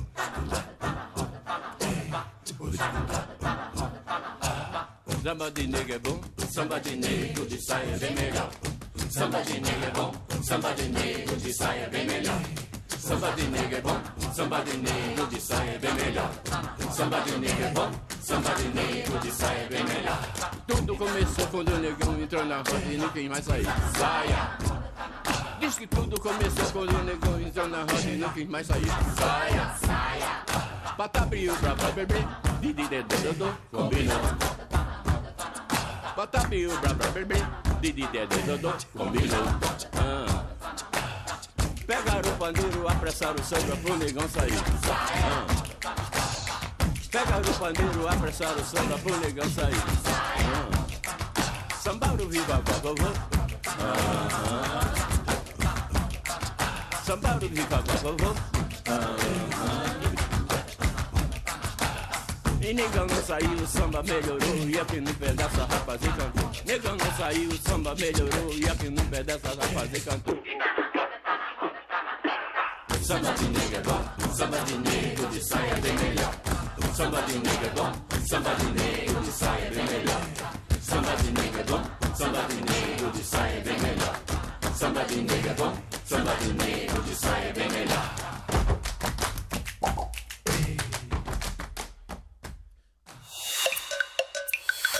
Primer movimiento. Hacemos comunidad. Nota internacional. tras retirarse en mayo pasado del acuerdo internacional negociado por su predecesor, Barack Obama, y por otras 5 potencias mundiales con el régimen iraní, Donald Trump, presidente de Estados Unidos, reactivó ayer las sanciones contra Irán que se habían levantado en 2015. Mike Pompeo, secretario de Estado, anunció que China, India, Italia, Grecia, Japón, Corea del Sur, Taiwán y Turquía podrán seguir comprando petróleo a Irán al menos los siguientes 6 meses, aunque el objetivo en estas compras se reduzca a cero en todo el mundo. Por su parte, el presidente iraní, Hassan Rouhani, aseguró que su país seguirá vendiendo su petróleo pese a la guerra económica de Washington. A su vez, la Unión Europea, que aún mantiene el apoyo al acuerdo nuclear del 2015, expresó su rechazo a la imposición de nuevas sanciones, mientras que China lamentó la medida. A partir de las notas sobre Irán y su respuesta a las sanciones comerciales de Estados Unidos, vamos a hablar de lo que implica para la región y para el resto del mundo. Para ello, nos acompaña el doctor Moisés Garduño, profesor de la Facultad de Ciencias Políticas y Sociales de la UNAM. Él es especialista, como bien saben, en estudios árabes e islámicos contemporáneos. ¿Cómo estás, querido Moisés? Muy buenos días. Buenos días, Luisa, Juana Inés, Miguel Ángel, muy buenos días, gusto en saludarlos. Qué gusto escucharte esta mañana. Cuéntanos qué fue lo que pasó con el gobierno de Irán. Antes te felicitamos por el reconocimiento al mérito universitario que en el área de docencia recibiste, Moisés. Felicidades. Muchísimas gracias, Miguel Ángel, Luisa y Juana Inés. Estoy contento por esa distinción y honrado, por supuesto, porque se trata de nuestra casa de estudios. Muchísimas gracias. Sí, y de la labor más importante en la formación de los futuros Moisés Garduño, de alguna manera. Sí, no, los estudiantes son los que nos inventan, nos invitan a reinventarnos y nos invitan a seguir alimentando nuestra es como una vocación, no sé cómo explicarlo, son los que nos alimentan todo el tiempo. Sí. Oye, Moisés, gracias. Y después de decirte que estás bien padre, cuéntanos ahora sí, ¿qué fue lo que pasó con el gobierno de Irán? Bueno, ahora tenemos una situación diferente con la que teníamos con Obama. Lo que Trump no ha podido hacer es lograr un consenso internacional contra Irán. Es muy poca la legitimidad que tiene Trump, es muy, digamos, débil su postura a nivel internacional, tanto que este régimen de sanciones que anunció con bombo y platillo lo tuvo que hacer con muchas excepciones, y no solamente las que mencionaron hace un momento, sino también una de las más importantes, que es Irak. Irak depende de la electricidad que Irán le vende, y no puede estar atendiendo ni ni otro tipo de régimen de sanciones impuesto por Estados Unidos o cualquier otro país del mundo. Entonces, esta sí es una diferencia que tenemos que señalar, que ahora no hay un consenso iranofóbico como intentó hacer Trump y Netanyahu, uh-huh. Y ver que lo que está pasando es un asunto estrictamente geopolítico, en donde Estados Unidos considera que la influencia regional de Irán pues es una supuesta fuente de inestabilidad en el Medio Oriente, mientras en Irán pues se considera que el apoyo de Estados Unidos a las dictaduras regionales, particularmente en Arabia Saudí, junto con la complicidad que esto implica en la agresión saudí en Yemen, pues es la principal razón de inestabilidad y propagación del terrorismo. Entonces es una cuestión geopolítica de mutua satanización, en donde lo único que tiene que hacer Trump en las cartas que tiene para jugar este juego es el régimen de sanciones frente a la negativa del resto de los países que conforman todavía el existente pacto nuclear de Irán. Irán pidió a Naciones Unidas que se evalúe la ilegitimidad de todos estos ataques de Estados Unidos. ¿Esto es posible, Moisés? Es a nivel retórico. Ajá. A nivel retórico. Estados Unidos, y particularmente Trump, va a continuar una política de cambio de régimen, que es básicamente lo que ha hecho Estados Unidos desde 1979. Sí, recordemos que no es la primera vez que se trata de castigar a Irán por su programa nuclear, y ha habido régimen de sanciones desde 79 por diferentes circunstancias, pasando por lo que pasó con la embajada de Estados Unidos, posteriormente con la guerra Irán-Irak, luego particularmente con lo que pasó en el 9/11, y luego por el apoyo que ha tenido Irán a Hezbollah hasta ahorita en estos periodos. Además, ha habido otro tipo de régimen de sanciones que han sido las sanciones impuestas por Naciones Unidas y la Unión Europea, sanciones que no se han reimpuesto, que eso ya constituye per se un fracaso de la estrategia de Trump a no lograr que estas sanciones también se hayan sumado a su nueva imposición de sanciones. Entonces, este tipo de ataques a nivel retórico. Ahora más que nunca, el timing político también hay que leerlo. Las elecciones intermedias en Estados Unidos son hoy, entonces eso también implica que Trump quisiera utilizar la cuestión nuclear, la cuestión de la caravana migrante, la cuestión incluso que podemos ver en Siria con algunos bombardeos que hubo para fines de las elecciones intermedias, ¿no? ¿Lo conseguirá? No lo creo. Ya está muy gastado ese discurso, entonces yo creo que es lo único que le queda a Trump para tratar de contener y de lidiar con la cuestión nuclear de Irán. Es que justamente hace un par de notas, queridísimo Moisés, estábamos hablando con Lorenzo Meyer de estas elecciones y de la importancia o no que podrían tener para nuestro país. Yo me quedo pensando para esta otra región del mundo qué significan y qué es lo que tiene a todos con expectativa o no para este martes, que bueno, es un día bastante importante y que además más allá del discurso de los migrantes, el discurso que Trump ahora sí que cambió en las últimas horas fue como vamos a ver la parte económica porque esta otra como que ya no me convino tanto. Entonces, ¿qué pasa? ¿Cómo se está relacionando todo esto con el tema de Irán? Sí, las elecciones de hoy en Estados Unidos son un indicador muy importante de lo que viene y un indicador del poder que tiene Donald Trump en la escena doméstica estadounidense.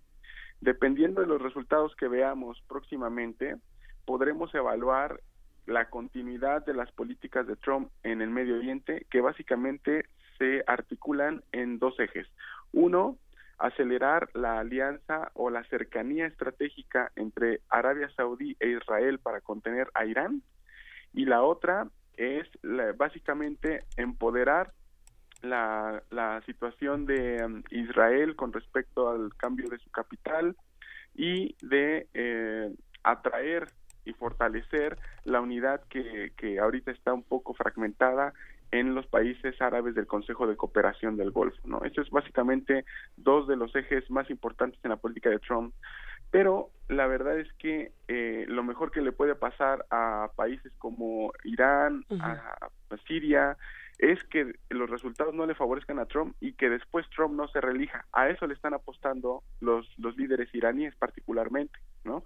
Y mucha gente en Yemen, en Gaza, en Siria, en muchos países y le están apostando esto porque ya no entendemos la política del caos que está haciendo Donald Trump. No está sabiendo cómo lidiar con los problemas. Realmente la política de Obama había sido una política, en su segundo periodo, una política muy inteligente para lidiar con el programa nuclear iraní. Uh-huh. Se estipuló un pacto económico de ganar-ganar para todos los países firmantes, para las empresas que ahora están saliendo de Irán, las grandes transnacionales europeas, incluso empresas estadounidenses. El dinero que se descongeló de los bancos europeos iba a regresar a Irán para apoyar cuestiones relacionadas con el desempleo, la pobreza. Obviamente necesitamos un Irán más democrático, por supuesto que sí, pero no a costa de las políticas de Trump ni de este tipo de sanciones que se están estipulando, ¿no? Entonces, me parece que a eso le están apostando, uh-huh, los líderes iraníes y veremos qué es lo que pasa al rato en las elecciones para empezar a estudiar esa posibilidad. Ya que traes Yemen a la conversación, Moisés, justamente Yemen. La semana pasada se anunció que Estados Unidos dejaba de colaborar con Arabia Saudí en estos ataques a Yemen. Salieron varios representantes de distintas organizaciones, digamos, entre ellos líderes hutíes diciendo sí lo hacen, no lo hacen por millones de niños muriéndose de hambre, sí lo hacen por la muerte de un periodista estadounidense. ¿Cómo leer esta nota? ¿Qué pasó ahí? ¿Y se le ha dado seguimiento o solo fue un anuncio? Esa nota yo la leería en la coyuntura del asesinato de Jamal Khashoggi, uh-huh, el periodista que fue aparentemente, sí, asesinado en el consulado saudí en Estambul. Hubo una fuerte presión por parte de algunos senadores en contra del presidente Trump para imponer sanciones a Arabia Saudí por este tipo de violaciones a los derechos humanos. Uh-huh. Algunos senadores dieron entrevistas públicas a algunos medios, particularmente a CNN, que es uno de los medios más críticos de la administración de Trump, no así Fox News. Y en estas entrevistas se presionaba demasiado a Donald Trump para hacer un poco lo que Alemania decidió hacer, dejar de exportar armamento a Arabia Saudí como una medida de llamada de atención, para que esto no se volviera a repetir. Sin embargo, la respuesta de Donald Trump fue una respuesta, desde mi punto de vista, muy cínica, muy poco congruente con todo lo que defiende la filosofía norteamericana desde sus fundamentos, que es básicamente, públicamente lo dijo, ¿no? Que no se trataba de un estadounidense, sino de una persona que tenía ciudadanía, y que solamente Estados Unidos iba a intervenir en el caso para averiguar qué es lo que había pasado, solamente porque trabajaba en el Washington Post. Entonces, una de las declaraciones fue impedir o limitar la participación de Estados Unidos en Yemen y exhortar a el gobierno de Arabia Saudí a ir evaporando esa guerra, ¿no? Pero lamentablemente yo creo que esto no va a ocurrir. Al contrario, creo que Arabia Saudí va a seguir con esa intervención en Yemen, por lo menos hasta que el príncipe bin Salman siga en el puesto político que tiene en estos momentos, ¿no? ¿Y cuáles son sus perspectivas? Porque ya andaba rondando un hermano o algún pariente, ¿no? La política doméstica al interior de Arabia Saudí en estos momentos es una olla de presión. Uh-huh. Hay mucha gente, príncipes y allegados a los príncipes, interesados en que bin Salman deje el puesto de príncipe heredero. En principio por dos cosas, no solamente por lo que se destapó con Khashoggi, sino también porque el proyecto de reforma que tiene en las manos bin Salman es un proyecto muy poco viable. Se trata de construir básicamente una ciudad que se llama Neom, en las costas del Mar Rojo, para hacer una conexión con Jerusalén, con Jordania y con Egipto, y hacer un corredor turístico, digamos, tipo Dubái, que conecte todas estas ciudades, centros turísticos, con un centro financiero que va a ser el centro de este Neom, de este proyecto. Y a partir de ahí hacer una serie de reformas para que ahí sí se pueda beber alcohol, ahí sí se pueda utilizar minifalda, ahí no se pueda utilizar el hijab, hay muchas cosas que en el resto del país no se puede. Entonces los líderes conservadores de Arabia Saudí están muy molestos, tienen muchas limitaciones y muchas críticas con respecto a bin Salman, y hay mucha gente interesada en que deje el puesto, además de esta situación, por el arresto domiciliario que hizo a muchos príncipes que ustedes recordarán en un hotel de muy alta esfera en Arabia Saudí. ¿Cómo olvidarlo? Están muy tienen mucho coraje y mucho resentimiento por esto. Uh-huh. Entonces ahora hay un hermano, ¿no?, que regresa al país, que se había ido al exilio, y aparentemente vamos a ver mucho movimiento. Los únicos dos que apoyan a bin Salman es Trump y Benjamin Netanyahu. Entonces vamos a ver cómo se mueven estas aguas también, que tienen mucha relación con lo que está pasando, y también de lo que depende, de lo que salga en las elecciones de Estados Unidos, veremos el poder de bin Salman respaldado o no por esta ola republicana que lidera Trump. Pues con esto nos vamos a despedir, Moisés Garduño, mandándote un gran abrazo y recordándote una vez más que estás muy padre, como lo estábamos diciendo hace rato. Muchas gracias, Luisa. Les mando un abrazo fuerte a ustedes, a nuestro auditorio, y estamos en comunicación para darle seguimiento a todos estos temas. Perfecto, cuídate mucho. Muchas felicidades, Moisés. Gracias, a ustedes también un abrazo fuerte. Nosotros nos quedamos aquí en Primer Movimiento despidiendo esta segunda hora y haciendo la invitación a todos los que hacen comunidad con nosotros a que se acerquen, porque vamos a estar hablando por ahí de las 9 de la mañana de un libro muy interesante, Miguel Ángel, Juana Inés. Vamos a hablar con Lorenzo Spantán, las reformas y el Poder Judicial. Ella coordina la transparencia en la justicia y proyectos especiales de México Evalúa. Quédese con nosotros y la poesía necesaria también. Ah, viene poesía necesaria, vienen muchas cosas más en esta tercera hora de Primer Movimiento y les recordamos nuestras redes sociales, @PMovimiento, /Primer Movimiento UNAM y el teléfono 55 36 43 39, va de nuevo 55 36 43 39. Y ahora sí, vámonos a la pausa. Síguenos en redes sociales. Encuéntranos en Facebook como Primer Movimiento y en Twitter como @PMovimiento. Hagamos comunidad.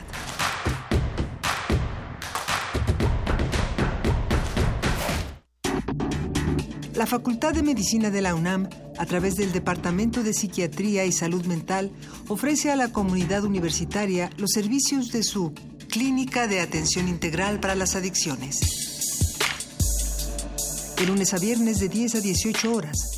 Para más información, comunícate al teléfono 56 23 21 27. O consulta la página www.psiquiatria.facmed.unam.mx.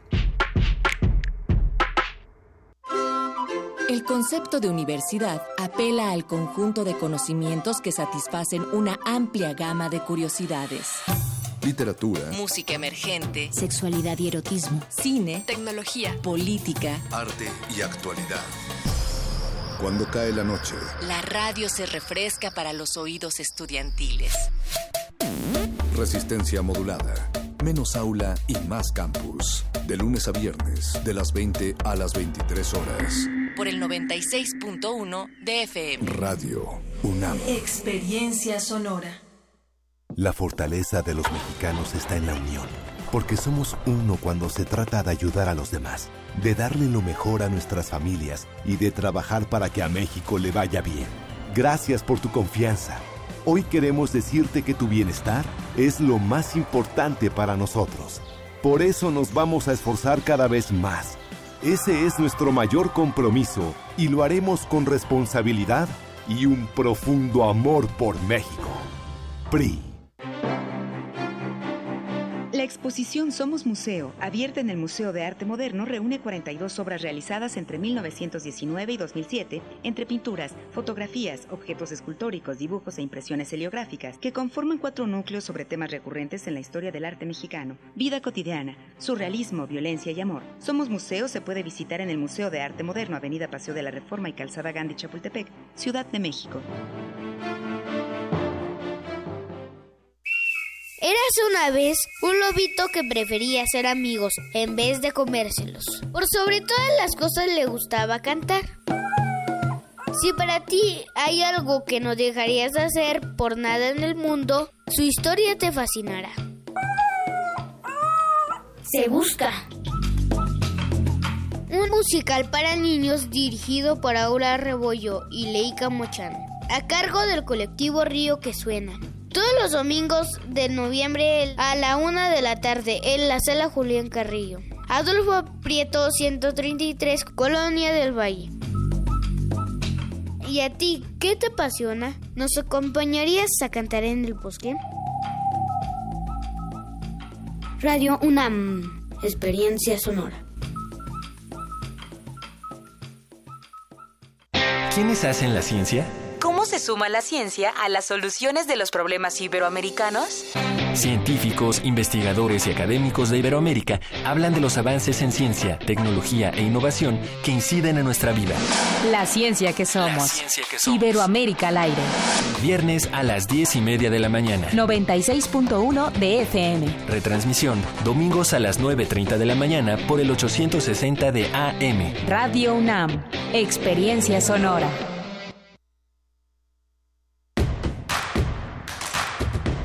Encuentra la música de Primer Movimiento día a día en el Spotify de Radio UNAM y agréganos a tus favoritos.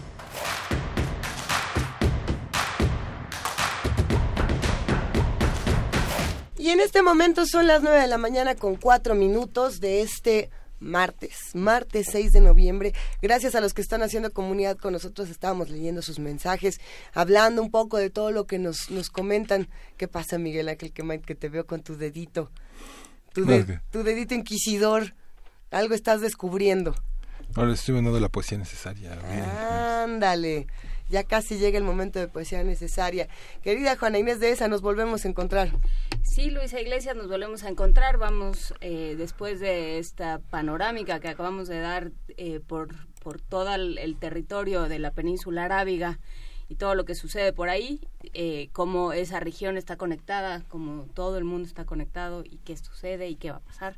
Y estamos todos muy inquietos. Nos vamos a mudar después de la poesía necesaria a México, a las instituciones diversas que vamos a hacer con el Poder Judicial, que requerimos de un Poder Judicial. Todo eso lo vamos a estar platicando en unos minutos más. Así que quédense con nosotros y vámonos directamente a la poesía necesaria.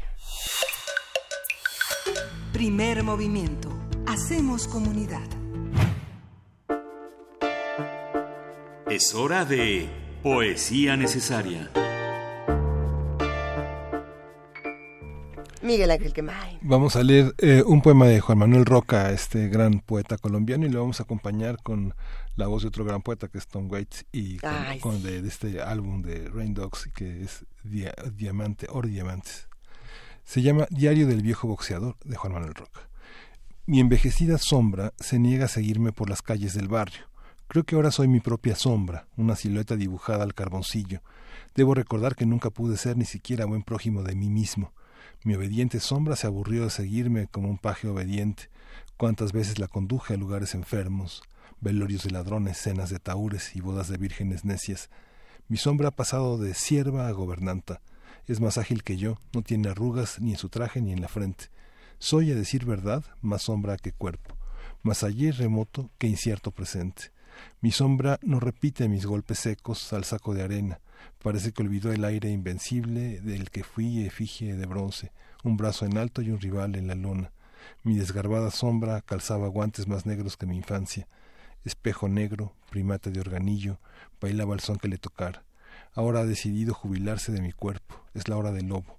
Recibo una guarnición de burlas en el barrio, excesivas aún para un viejo boxeador que lanza un surtidor de golpes al aire.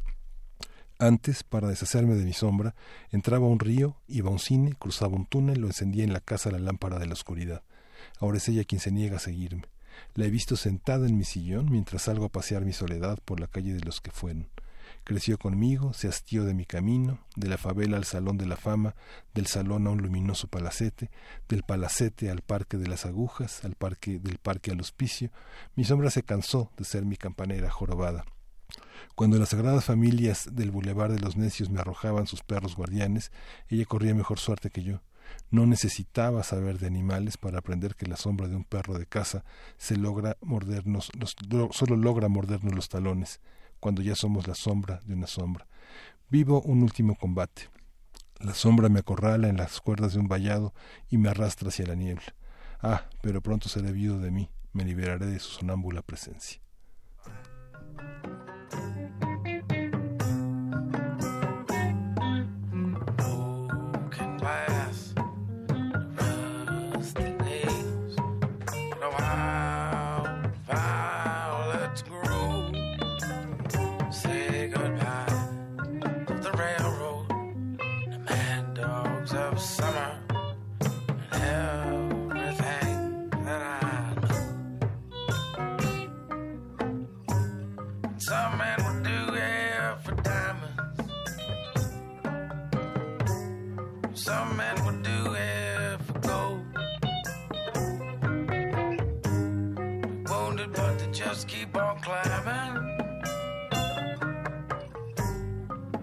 By the side of the road, there's a hole in the ladder, a fence we can climb. Mad as a hatter, you're thin as a dime. Go out to the meadow, the hills are green. Sing me a rain, steal me a dream.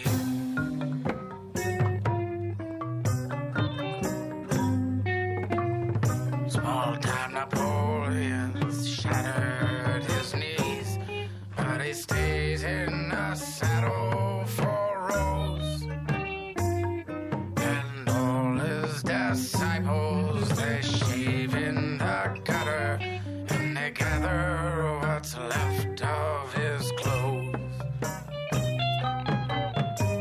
What some men would do here for diamonds, what some men would do here for gold. Wounded, but they just keep on climbing. Sleep by the side of the road.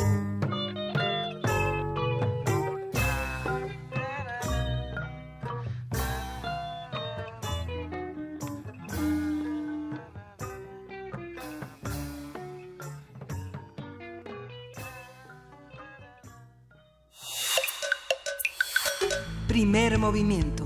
Hacemos comunidad. La mesa del día. La bancada de Morena en el Senado presentó 4 iniciativas de reformas a la Ley Orgánica del Poder Judicial de la Federación que tienen el objetivo de reducir la corrupción, mantener la independencia y promover la paridad de género. Organizaciones de la sociedad civil alertaron que estas iniciativas no están sustentadas en un diagnóstico riguroso de los órganos de impartición de justicia. Afirman que parecen ser solo parches e incluso algunas resultan contradictorias entre sí. Por su parte, el Poder Judicial informó a través de un comunicado que el ministro Luis María Aguilar Morales, presidente de la Suprema Corte de Justicia y del Consejo de la Judicatura Federal, decidió integrar una comisión de alto nivel para establecer un diálogo con jueces y magistrados, con el objetivo de recibir sus inquietudes y preocupaciones sobre las propuestas legislativas de Morena. De acuerdo con datos estadísticos del Poder Judicial de la Federación, para los primeros 7 meses de este año, los expedientes ingresados fueron en total 194.245. Los procesos iniciados 141.445, los asuntos concluidos 121.293, se dictaron 25.525 sentencias y se celebraron 141.929 audiencias. Vamos a conversar sobre las reformas del Poder Judicial, qué implican, qué requieren de cada uno de los actores en el proceso judicial y a partir de cuándo se van a echar a andar y en qué términos. Está con nosotros la doctora Logan Spantán, coordinadora de Transparencia en la Justicia y Proyectos Especiales de México Evalúa. Hola, buenos días. Muchas gracias por la invitación. Muchas gracias a ti. Estábamos hablando fuera del aire de las iniciativas que se han presentado para el Poder Judicial. Son 8, 6 son para Poder Judicial Federal y 2 son para poderes judiciales locales. ¿Cómo leer esto? ¿Cómo llega esta nueva legislatura? Pues nosotros lo vemos como una cosa positiva, esta especie de efervescencia reformadora en torno al Poder Judicial.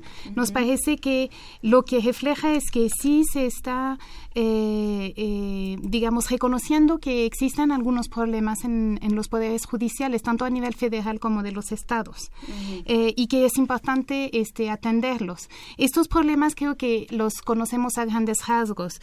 Hay una percepción de que hay falta de independencia por parte de los poderes judiciales, hay la percepción de que no es tan expedita como tendría que ser, o sea, no tan eficiente, y también está la idea de que pues hay casos de nepotismo y corrupción. De hecho, ha habido un estudio sobre el tema del nepotismo y 2 de estas iniciativas van justamente en el sentido de intentar erradicar el nepotismo. Entonces, por esta parte nos parece bueno que haya este interés en reformar el Poder Judicial.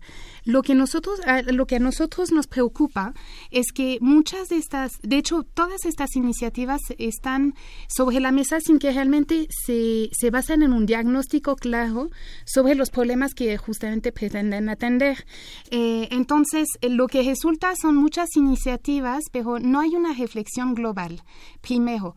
Lo segundo que vemos que es problemático es que algunas de estas reformas se han propuesto esto sin que haya un diálogo con los mismos integrantes de los poderes judiciales, uh-huh. Lo que ha provocado, por ejemplo, en las reformas que proponen en particular Morena, la bancada de Morena en el Poder Judicial Federal, ha provocado mucha resistencia y reacción por parte de los jueces y magistrados y otros integrantes de los poderes del Poder Judicial Federal que lo han visto como una especie de agresión hacia ellos. Uh-huh. Y tampoco ha habido apertura, diálogo con la sociedad civil, expertos, académicos, incluso usuarios de los sistemas de justicia, que puedan opinar sobre estas reformas. Entonces nos parece que han querido como presentar unas propuestas sin realmente que haya esta reflexión que es muy necesaria en general, ¿no? Y en este sentido, yo creo que hay que reflexionar sobre el contexto en que se dan estas iniciativas. Como bien saben, la nueva administración, la próxima administración, ha planteado la necesidad de reducir los sueldos uh-huh. en todos los sectores de la administración pública. Y ahí hay un problema específico con el Poder Judicial Federal, porque en realidad en la Constitución está previsto que no se pueda bajar los sueldos de jueces, magistrados y otros altos funcionarios judiciales durante su encargo. Esto es una medida que es muy importante para poder proteger la independencia de la justicia. Y de hecho, una de las iniciativas que se han presentado en la Cámara de Diputados por parte de una diputada de Morena es justamente una propuesta de reforma a la Constitución para derogar los artículos que protegen los sueldos de los integrantes del Poder Judicial. Uh-huh. Entonces, esto en realidad te da un poco el tono de lo que son las otras reformas que se han propuesto por parte de Morena, por lo menos, que el sentimiento es que se dan en realidad en este contexto donde el Poder Judicial ha dicho que ha propuesto reducir algunos de hacer recortes, digamos, presupuestales en otros rubros que no sean los sueldos, cosa que ha sido rechazado por Morena y Morena dice que tienen que reducir los sueldos. Entonces hay este contexto que no es el más propicio para lanzar una reforma que no tiene que venir como un castigo al Poder Judicial. Porque también hay que ver que hay muchos jueces y magistrados y funcionarios que hacen bien su trabajo. Sí hacen falta reformas, pero no tienen que ser reformas de castigo, digamos. Lo veríamos así. ¿Desde qué frente se está impulsando como esta iniciativa de diálogo? Porque finalmente es un mandato constitucional en el que, digamos, un conjunto de diputados que tienen la mayoría pueden hacer lo que quieran sin ningún diálogo, ¿no? Sin y esto duda. Verdaderamente es una cosa totalmente autoritaria. Pues justamente lo que nosotros vemos es que, y no queremos pensar mal de nuestros legisladores, o sea, hay este es contexto, pero yo creo que también hay muchos legisladores, en particular, de hecho, la senadora Olga Sánchez Cordero, que es debería de ser la secretaria de Gobernación a partir del 1 de diciembre, ella desde el Senado ha dicho que realmente estas propuestas se tienen que discutir con, entre otras personas, integrantes del Poder Judicial Federal. Entonces ella ha hecho un llamado para justamente lograr este diálogo. Se siente que hay como varios grupos, ¿no? Dentro de Morena se ve que hay como un sector un poco radical que está impulsando estas reformas sin buscar este diálogo, pero yo creo que justamente lo positivo es que hay otros sectores que sí han llamado a esta apertura para que estas reformas no se hagan a las carreras. O sea, realmente son problemas estructurales y no se deben de resolver en unos minutos. Se debe de tomar el tiempo para reflexionar y ver lo que realmente es necesario. Y con base, lo repito, con base en diagnósticos. Es decir, por ejemplo, si me permiten que entre en el detalle, una de las reformas propuestas por el senador Monreal es la idea de la rotación de jueces. Es decir, en la actualidad el Consejo de la Judicatura Federal puede en cualquier momento mover a jueces y magistrados según las necesidades del servicio. lo que esto significa. Sí, ¿qué quiere decir? Ajá, exactamente. Okay. Entonces, el senador Monreal propone una iniciativa que a mí es interesante, que propone que no se puedan mover los jueces y magistrados en los primeros 3 años de su gestión en el lugar donde estén, pero que no pueden quedarse más de 6 años. O sea, entre 3 y 6 años, a fuerza los van a tener que mover. Esto, lo que a mí me llama la atención, que no existen datos en la actualidad sobre la rotación de los jueces. No sabemos qué tan común son los cambios de adscripción de los jueces y magistrados. Entonces, esta reforma se da sin que se sepa realmente cuál es, la línea base, uh-huh, ¿no? ¿Qué está pasando hoy? Y ahí hay ¿qué se espera obtener con esto? La idea de Monreal es combatir la corrupción, uh-huh, porque la idea detrás de esta propuesta es que si se quedan demasiado tiempo en un mismo lugar, claro, tejen redes, amistades, lo cual es normal, sí, pero también se puede prestar a que intercambien favores. Pero en ese caso nosotros hemos mucho que decir sobre esta iniciativa, porque solamente jueces y magistrados, en este caso cualquier funcionario que tenga algún cargo jurisdiccional también puede tener estas redes, y de hecho muchas veces se ve que en realidad ellos son los que intercambian favores, que pueden ser mínimos, pero así puede ser, ¿no? Entonces, ¿por qué solamente jueces y magistrados? Por otra parte, hay un tema allí que es que en la actualidad, en realidad, no tenemos estos datos, pero sí lo que tenemos es que, por ejemplo, los concursos de magistrados son mucho menos concurridos que los concursos de jueces. Y una de las razones es que ellos mismos, los candidatos, digamos, uh-huh, dicen, a nosotros no nos interesa ser magistrado porque la diferencia de sueldo entre juez y magistrado no es tan importante como para justificar el cambio de adscripción que viene cuando yo gano la plaza y me tienen que cambiar. Entonces, lo que significa esto, lo interpreto de esta manera, significa que ellos piensan que si no hacen nada especial, van a quedarse en su lugar de adscripción. Es la expectativa. Es decir, en este momento, el ser juez no significa que te vayan a mover así cada tanto tiempo. Entonces, lo que implicaría esta propuesta de Morena es, de repente, como un gran mercado, creo que se habría dentro del Poder Judicial de intercambios de favores, porque, por favor, Consejo de la Judicatura, no me vayas a mover de adscripción o muéveme a una que sea cercana, porque yo tengo una familia, tengo hijos, uh-huh, tengo esposo o esposa. No puedo moverme así, no está en la expectativa de los jueces moverse de lugar, como puede ser alguien del servicio exterior, que sabe que cada tanto tiempo le toca moverse, de país en este caso. Pero digamos que no está esta costumbre, entonces es un cambio drástico para los jueces y magistrados. Yo entiendo que haya mucha resistencia, y de hecho uno de los temas que nosotros señalamos es, nos parece que esta iniciativa en particular tiene un costo mayor para las mujeres, porque es mucho más difícil que a una mujer espera que su esposo la siga donde la vayan a mandar, que para un hombre, desafortunadamente en la sociedad actual muchas veces es así.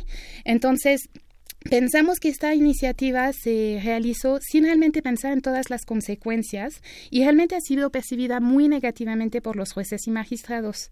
Y por otra parte, otra de las iniciativas de Monreal justamente es para favorecer la equidad de género. Uh-huh. Y nosotros vemos que hay justamente una preocupación, uh-huh, legítima, creo, de querer que haya más igualdad de género en el Poder Judicial, pero la iniciativa de no toma en cuenta el costo adicional que representaría para mujeres esta propuesta.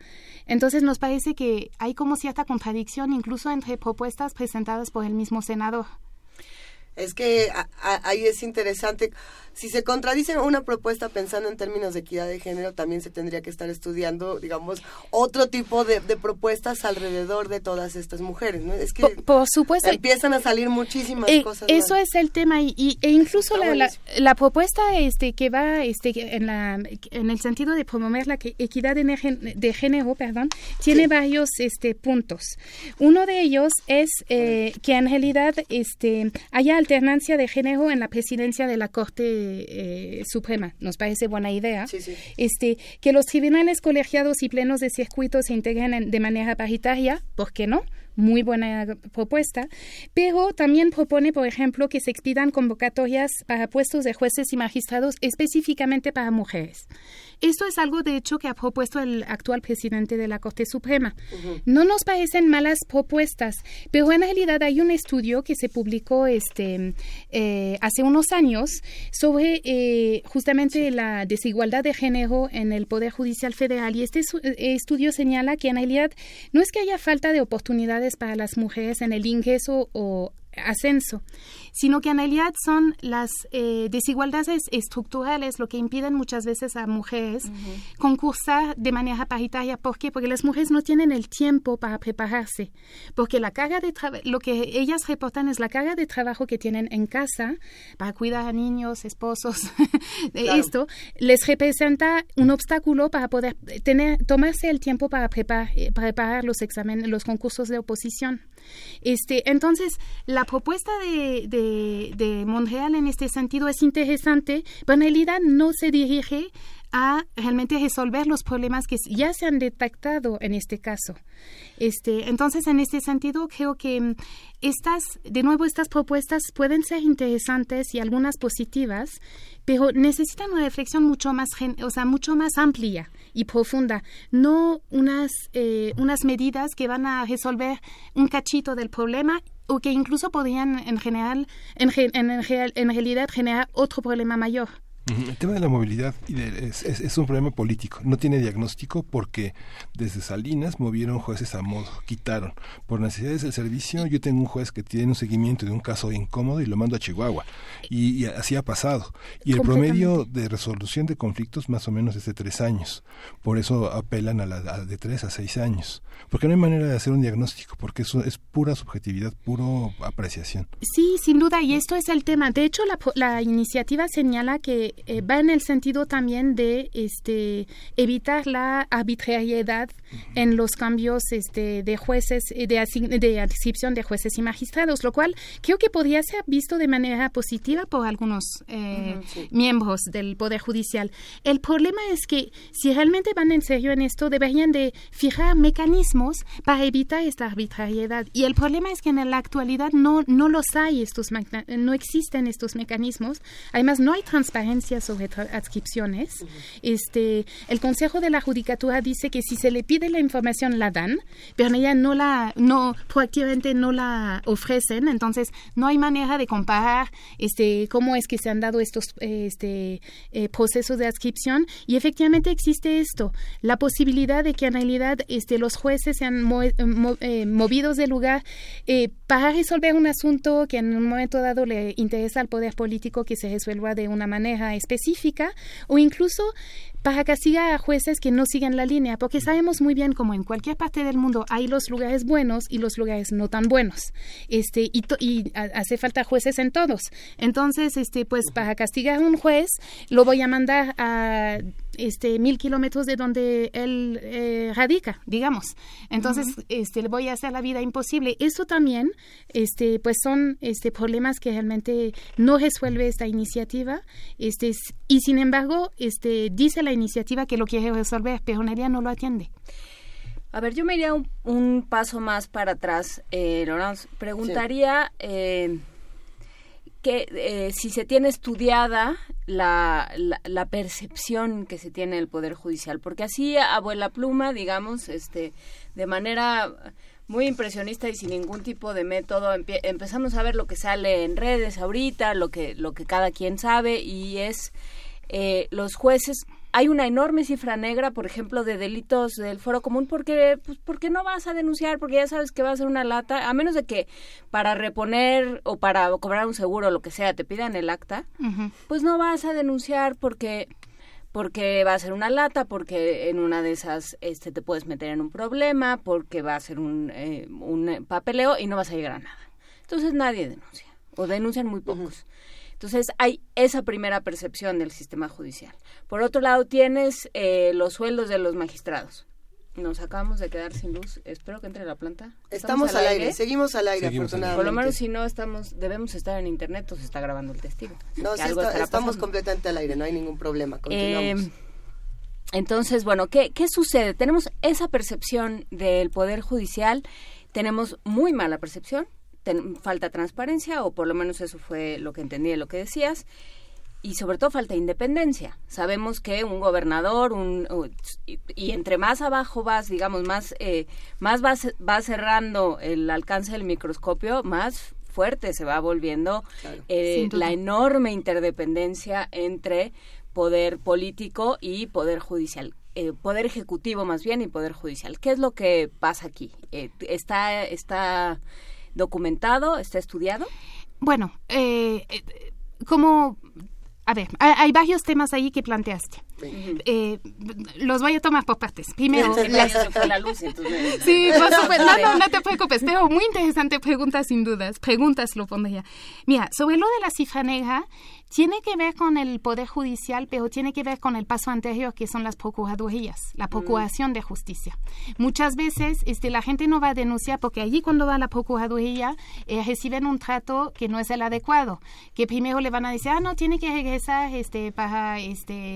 porque hoy no le podemos tomar su declaración. O sea, hay como un incentivo por parte de las procuradurías, para desincentivar la denuncia, porque además la incidencia delictiva se mide por las denuncias. Uh-huh. Entonces, cuanto más alta es la denuncia, pues más alta es la medición de la incidencia delictiva, lo cual es un error, creo, porque en realidad yo creo que se debería de incentivar justamente la denuncia, por lo que comentas.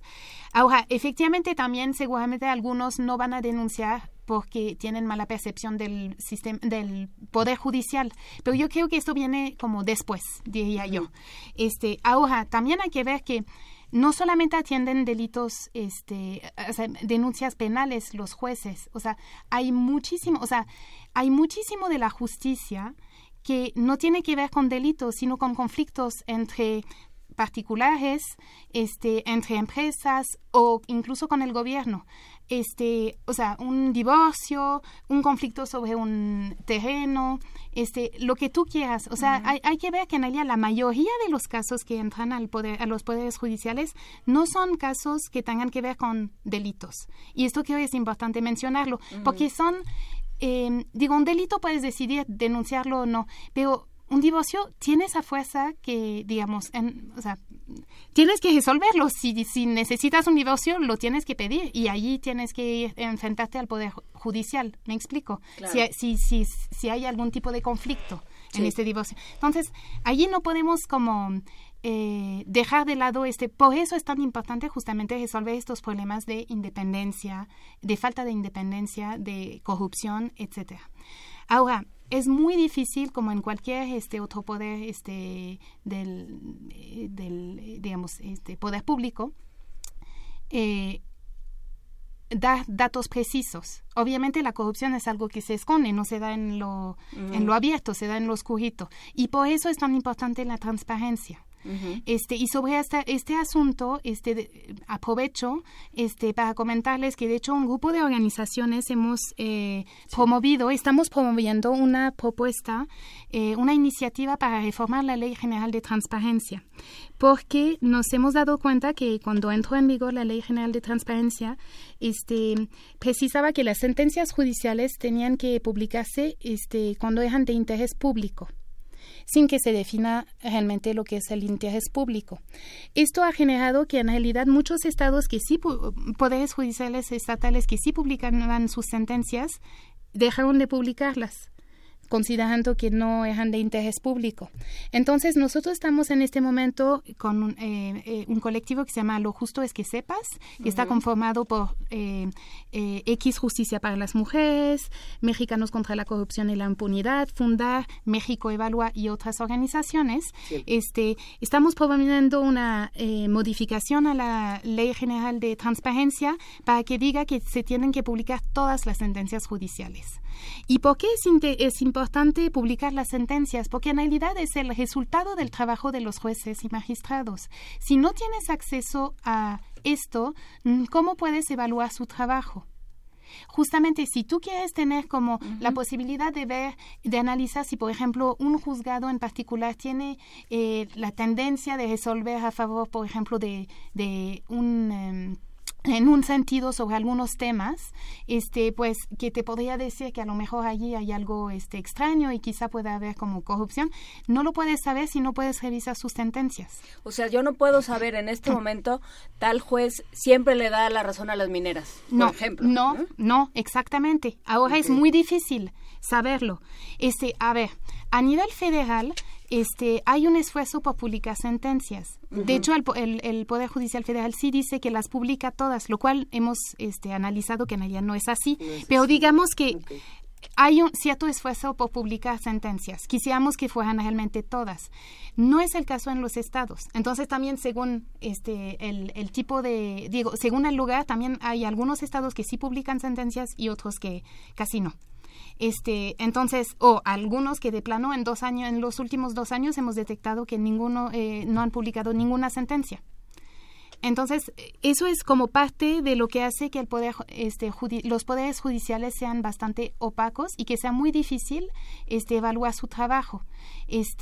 Pero, digo, efectivamente, para regresar a tu pregunta, estudios que te hablen de la corrupción, hay pocos. Uh-huh. Hay un estudio que creo que lo había mencionado, de hecho, la última vez que había venido, sobre el nepotismo en el Poder Judicial Federal, que publicó, uh-huh, Mexicanos contra la Corrupción, que realizó Julio Ríos, el investigador del CIDE, muy interesante, que él habla de justamente las redes de familiares que existen adentro del Poder Judicial Federal. El problema, como muy bien lo dice Julio Ríos, no necesariamente es que existan varios familiares trabajando en el mismo Poder Judicial. El problema es cuando uno de ellos obtiene su puesto no por el mérito, uh-huh, sino por su conexión familiar. Y esto, y de hecho, para regresar al tema de las propuestas que se han hecho, hay dos propuestas, de hecho, que van en el sentido, dos iniciativas que van en el sentido de combatir el nepotismo.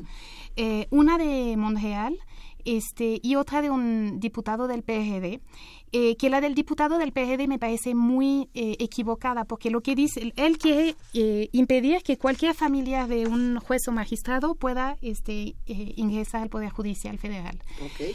Nos parece un error, o sea, no, de hecho sería discriminatorio, porque hay gente preparada y puede que sea tío, sobrino, hermano, hijo de alguien que ya tenga un puesto y no hay que quitarle la oportunidad si se ha preparado para obtener este puesto. Lo que sí hace falta y que no propone ni la iniciativa del diputado del PRD ni la del senador Monreal, es fortalecer la carrera judicial. Es decir, la única manera que tienes para evitar justamente temas de nepotismo es que apliques un concurso de oposición que sea con criterios fijos, no que cambien cada mañana o cada que se les antoje, como es el caso ahora, con criterios fijos que te permitan medir a los candidatos con la misma barra, digamos. Uh-huh. Entonces, eso es lo que no plantean las propuestas. La iniciativa de Monreal es interesante porque propone que los integrantes del Poder Judicial hagan pública su declaración de intereses y declaren si tienen familiares, etcétera, lo cual permitiría en un momento dado hacer como investigaciones sobre por qué, cómo entraron las personas, etcétera, y ver si hay nepotismo o no, efectivamente. Pero digamos que mucho más eficiente sería que se fortalezca la carrera judicial de tal modo que realmente sepamos que los jueces y magistrados y otros funcionarios jurisdiccionales, de hecho, no solamente los más altos, pero los de más bajo nivel, entren porque son los que tienen los méritos para entrar. Uh-huh. Aunque también hay muchos estudios que hablan del conflicto de intereses en las líneas de mando y son estudios muy globales y muy objetivos en un sentido evaluatorio de políticas de recursos humanos, de desempeño laboral, de capacidades, de indicadores, ¿no? Claro, el tema en la actualidad en el Poder Judicial en particular. El tema es que jueces y magistrados escogen sus equipos. Uh-huh.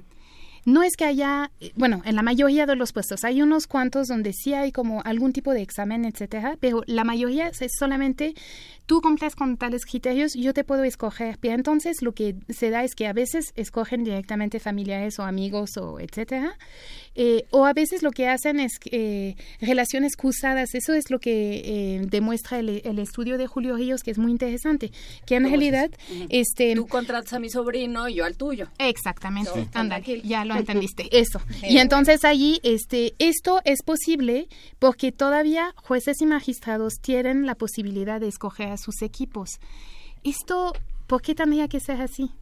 Tendrían que ser funcionarios escogidos porque tienen los méritos para estar allí, yo creo. Es la herencia del caudillismo. Pues sí, lo es, y yo creo que es algo donde también habría mucha resistencia por parte de jueces y magistrados, pero yo creo que son cosas donde hay algunas personas dentro del Poder Judicial federal y de los estados que están muy interesados en que realmente se fortalezca la carrera judicial, hay otros que no, pero yo creo que muchos jueces, de hecho, ahora...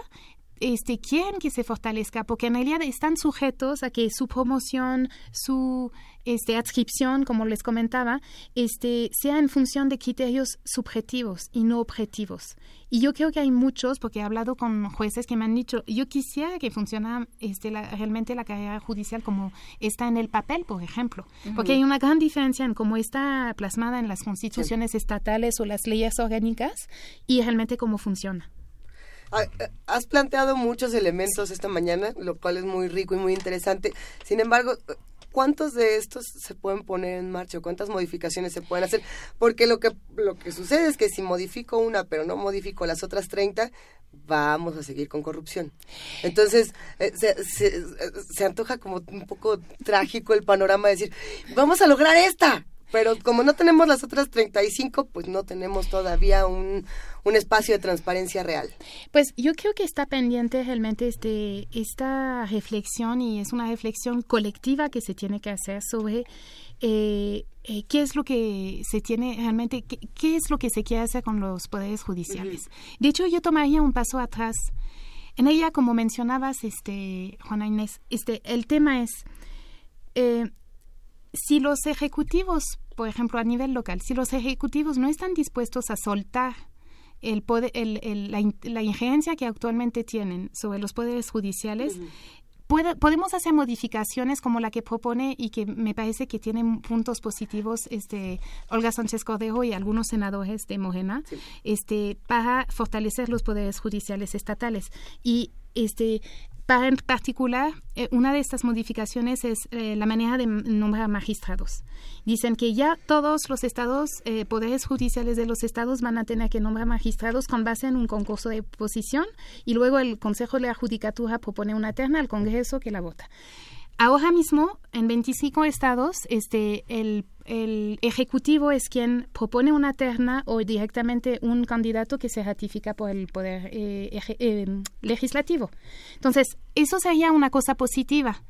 Pero en realidad, aunque quisiera, o sea, también yo quisiera que solamente fuera por concurso de oposición, pero sí. Ahí hay debate sobre este tema. Pero lo que quiero decir es, si los ejecutivos no están dispuestos a soltar este poder que tienen sobre el poder judicial, siempre van a encontrar la manera de influenciar, y muchas veces los ejecutivos tienen mayoría en el Congreso. Entonces, el hecho de que el Congreso tenga que ratificar o designar a los magistrados, esto en realidad siempre el Ejecutivo va a poder influir. Entonces, realmente, si no hay esta reflexión mucho más amplia de necesitamos una justicia independiente, ¿qué significa esto? Significa que el Poder Ejecutivo ya no puede contar con el legislativo, el judicial, como si fuera uno de un brazo más de su poder, como si fuera otra secretaría. El uso político de la justicia. Exactamente. Sí. Uh-huh. Si no están dispuestos a soltar esto, pues no vamos a tener los resultados que queremos. Ahora, Lorenzo, desde 2003, digamos, la administración panista elaboró, digamos, todo un proceso del servicio profesional de carrera. Sí. Fueron fieles a esto. Digamos, al final del sexenio de Calderón, como sabían que ya se avecinaba una transición, pusieron en lugares estratégicos a sus propios cuadros. Llegó el PRI e hizo pedazos a los cuadros del PAN, trabajaran o no trabajaran, fueran legales o no, digamos, pasó por encima de muchos funcionarios atendiendo al color de su partido. Porque mucha gente tenía una enorme trayectoria con doctorados, desarrollos profesionales muy importantes. Lo derogó. ¿Tú ves la posibilidad de que este servicio de carrera entre a formar parte, digamos, del próximo gobierno? Porque ayer se publicó en el Diario Oficial la ley de remuneraciones de servidores del servicio público. Digamos, supondría que trabajar con salarios muy castigados implica un compromiso con la ciudadanía y un compromiso con la vocación y con el servicio a la población, ¿no? Y aceptar trabajar por un sueldo muy muy bajo, digamos, pensando en las prerrogativas que tenían antes. ¿Esto es viable? Digamos que tú ves en la posibilidad del análisis de la evaluación trabajar en esas pequeñas escalas también por el servicio profesional de carrera. Pues nosotros desde México Evalúa es algo que de hecho consideramos fundamental. Creemos que es lo que falta para que la administración pública sea más eficiente.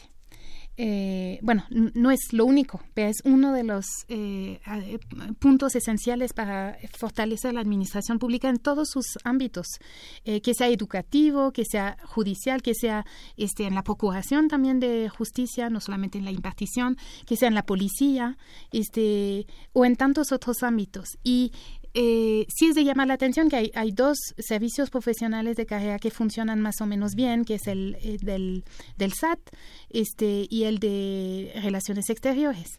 Y son ejemplos que seguramente se puedan mejorar, pero son ejemplos que existen. Y lo que efectivamente se hace falta, creo, es una gran voluntad política para ampliar esto. Ahora, si la pregunta es si existe si lo veo en la próxima administración, no lo he visto como una prioridad, desafortunadamente. Uh-huh. Se ha mencionado, si no recuerdo mal, lo ha mencionado en algún momento la futura secretaria de la Función Pública, como una de las cosas que se tendrían que mejorar y fortalecer. Ahora queda por ver. Yo creo que también pues será el papel de pues expertos, académicos, organizaciones de la sociedad civil también poner este tema en la mesa. Sin duda para nosotros es una prioridad. Que lo vayamos a lograr, la verdad quisiera decirte que sí, no estoy muy segura. Sí, claro, porque sobre todo aquí lo que suena es que se está trabajando mucho a nivel federal, pero que justamente esto que yo he dicho varias veces, o sea, que no logra esas reformas y ese ímpetu de reformar no llega hasta los ámbitos más pequeños. No, sin duda, porque efectivamente cuando lo ves, si hay problemas a nivel federal, a nivel estatal o a nivel incluso municipal, es todavía peor. Me contaba alguien que en un municipio hubo cambio de gobierno, quitaron a todos los funcionarios del municipio y de repente ya hubo una mega fuga de agua. Y no encontraban a nadie que supiera dónde estaba la llave maestra para cerrar todo. Esa parte es lo que está dramático, digamos que pareciera, digamos, si no hay esa parte en que ahora nos toca a nosotros, ¿no? Y mucha gente que podría decirse por sus perfiles que es conservadora, ha hecho más por el cambio que mucha gente que de dientes para afuera habla del cambio. Es algo muy muy evidente. No les puede tocar a nadie, digamos, tiene que haber una valoración de los puestos. Los priistas en la mitad del sexenio se dieron cuenta que no podían trabajar, que no podían dialogar con la gente que había quedado en los cuadros y los despidieron por una categoría de los años 70, pérdida de confianza. Claro. Los quitaron por un decreto que firmó el secretario de Gobernación. Entonces, ese decreto de te perdí la confianza no necesita ningún argumento, como en los años 70 del peor México oscuro, así quitaron a la gente. ¿Podrá suceder de nuevo? Pues la verdad yo creo que todo puede suceder. Con las reglas actuales del juego, todo puede suceder. En algunas, en algunos órganos, incluso como el INAI, me comentaron algunas personas que en algún momento se suspendió el servicio, porque también tienen servicio, o sea, profesional, y durante un momento se suspende. Entonces hacen sus cambios y de repente lo vuelven a establecer. Claro. Esto va completamente en contra de lo que es la idea de un servicio profesional de carrera. Entonces, si no tenemos la posibilidad de modificar esto de manera estructural, pues creo que nos vamos a encontrar con problemas para los próximos sexenios. Por eso nosotros consideramos que realmente este tema es clave para mejorar el funcionamiento de la administración pública. ¿Cuáles serían quizá tus reflexiones finales para un tema como este, para ir redondeando un poco? ¿Todavía quieres? Es que hay una pregunta de Carlos Granados que llamó desde las 9:25. Míralo. Que dice, ¿qué hay respecto de los fideicomisos que se han formado para el retiro de los jueces y magistrados? ¿Eso existe? Pues justamente, de hecho, eso es un tema muy interesante. Ese tema del haber de retiro, como se le dice, para los jueces y magistrados, es uno de los temas que Olga Sánchez Cordero ha puesto sobre la mesa desde la campaña, de hecho, y ha dicho que iba a pelear por esto. De hecho, en la iniciativa que propuso de reforma para los poderes judiciales estatales, está también previsto que tiene que haber un haber de retiro para los jueces y magistrados. Es un tema que es bien importante porque efectivamente, pues, como cualquier otro... Si no, se lo van a ir haciendo con favores. Y eso es el tema. No puede, o sea, si no hay reglas, el problema es que se pueden dar pues situaciones arbitrarias que no es lo que queremos, ¿verdad? Entonces sí, yo creo que esto es un punto muy interesante y muy importante, y que creo que sí esto está por suceder, por lo menos en esta propuesta de Olga Sánchez Cordero y otros senadores de Morena sobre poderes judiciales estatales. Pues hay algunas cosas que nosotros consideramos que podrían mejorarse en esta iniciativa, pero de cierto modo va en el sentido correcto. Y sí, yo creo que está basada, se hizo con base en diagnósticos, y sí ha habido cierto diálogo con pues miembros del poder judicial de los estados. Entonces yo creo que esta iniciativa pues tiene posibilidades de pasar, y en ese sentido pues habría la posibilidad de resolver este tema de la pensión, digamos, de los jueces y magistrados, ¿no? Hasta ahí vamos. Ahora sí, a las reflexiones finales, ¿a dónde nos acercamos? ¿Qué nos recomiendas leer? ¿Qué nos recomiendas visitar? Pues, no venía preparada, pero no, por aquí. No. Pues, obviamente, les diría... ya lo platiqué mucho y estoy haciendo propaganda para otra organización, pero el estudio de Julio Ríos sobre nepotismo se lo recomiendo muchísimo, es excelente. Sobre temas de transparencia en la justicia y en el tema de transparencia de las sentencias, les recomiendo seguir el hashtag Lo Justo Es Que Sepas para saber qué va a pasar con estas propuestas que nosotros estamos promoviendo. Y obviamente no puedo dejar de recomendarles la página de México Evalúa, que es www.mexicoevalúa.org, donde podrán encontrar nuestros estudios sobre pues diversos temas, entre otros los que comentamos hoy. Pues muchísimas gracias, Lorenzo Spantán, por esta exhaustiva conversación. Estuvo bueno. Y seguiremos dándole vueltas al tema, a ver en qué van estas iniciativas y cómo las traducimos, entre todos las traducimos en acciones. Muchas gracias. Muchas gracias a ustedes. Cerramos la conversación con música para los que hacen comunidad con nosotros. Vamos a escuchar de RG2, Milk Tooth.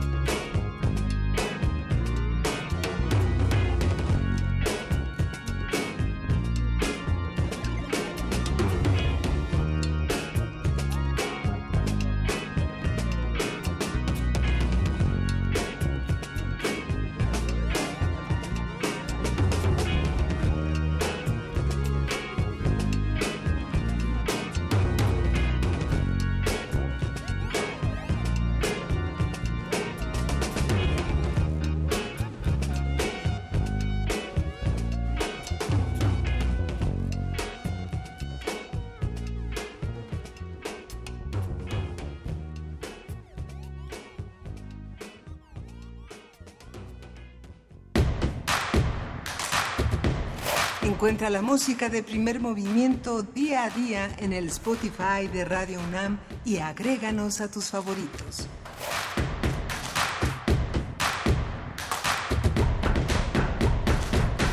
Son las 9 de la mañana con 55 minutos y Mitos y yo les deseamos un gran día. ¿Qué tienes en tus manos, Juana Inés de Esa?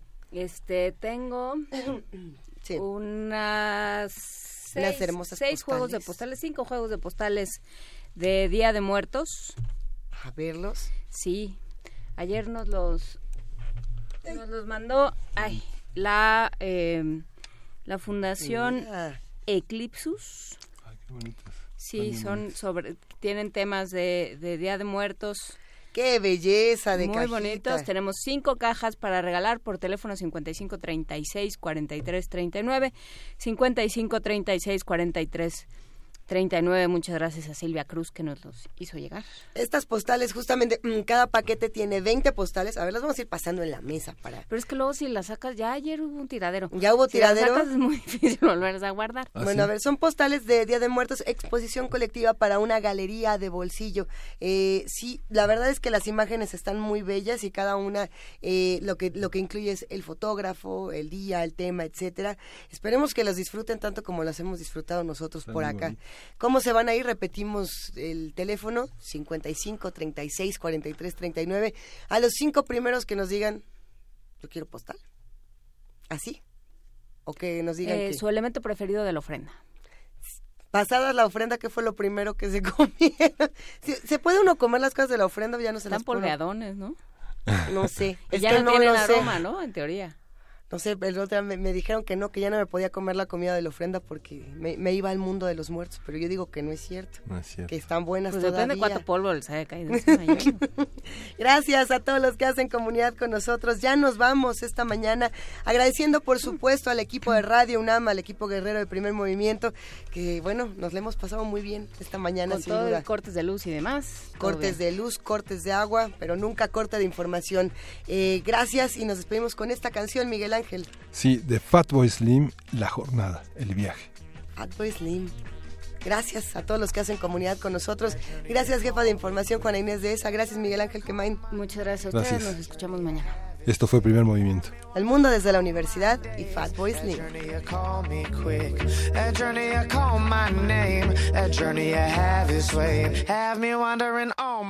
I can't stay home. I gotta keep moving. I gotta keep doing. I gotta get out. I got to roam. It's something that moves me. It's something that uses me without a doubt. Cause some weird abstract coincidence happened. See someone in passing while out and about. Next thing I know, I'm happily traveling, putting in action ideas that I mouth. Cause I speak it and do it. Talk it and walk it, I'm so about it, I shout it out loud, but try to stay open to forces in motion that keep me on course. It's clear that I've vowed, imprisoned in flesh and reality's blessings that may manifest every woman and child. I'll keep on expressing reality's lessons, exploring my prison until I'm let out.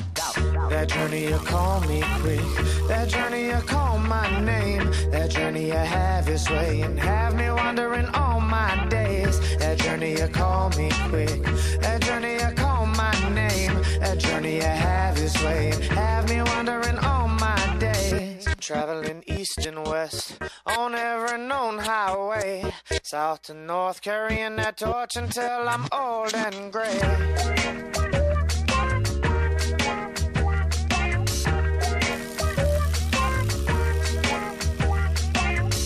And in the meantime, in between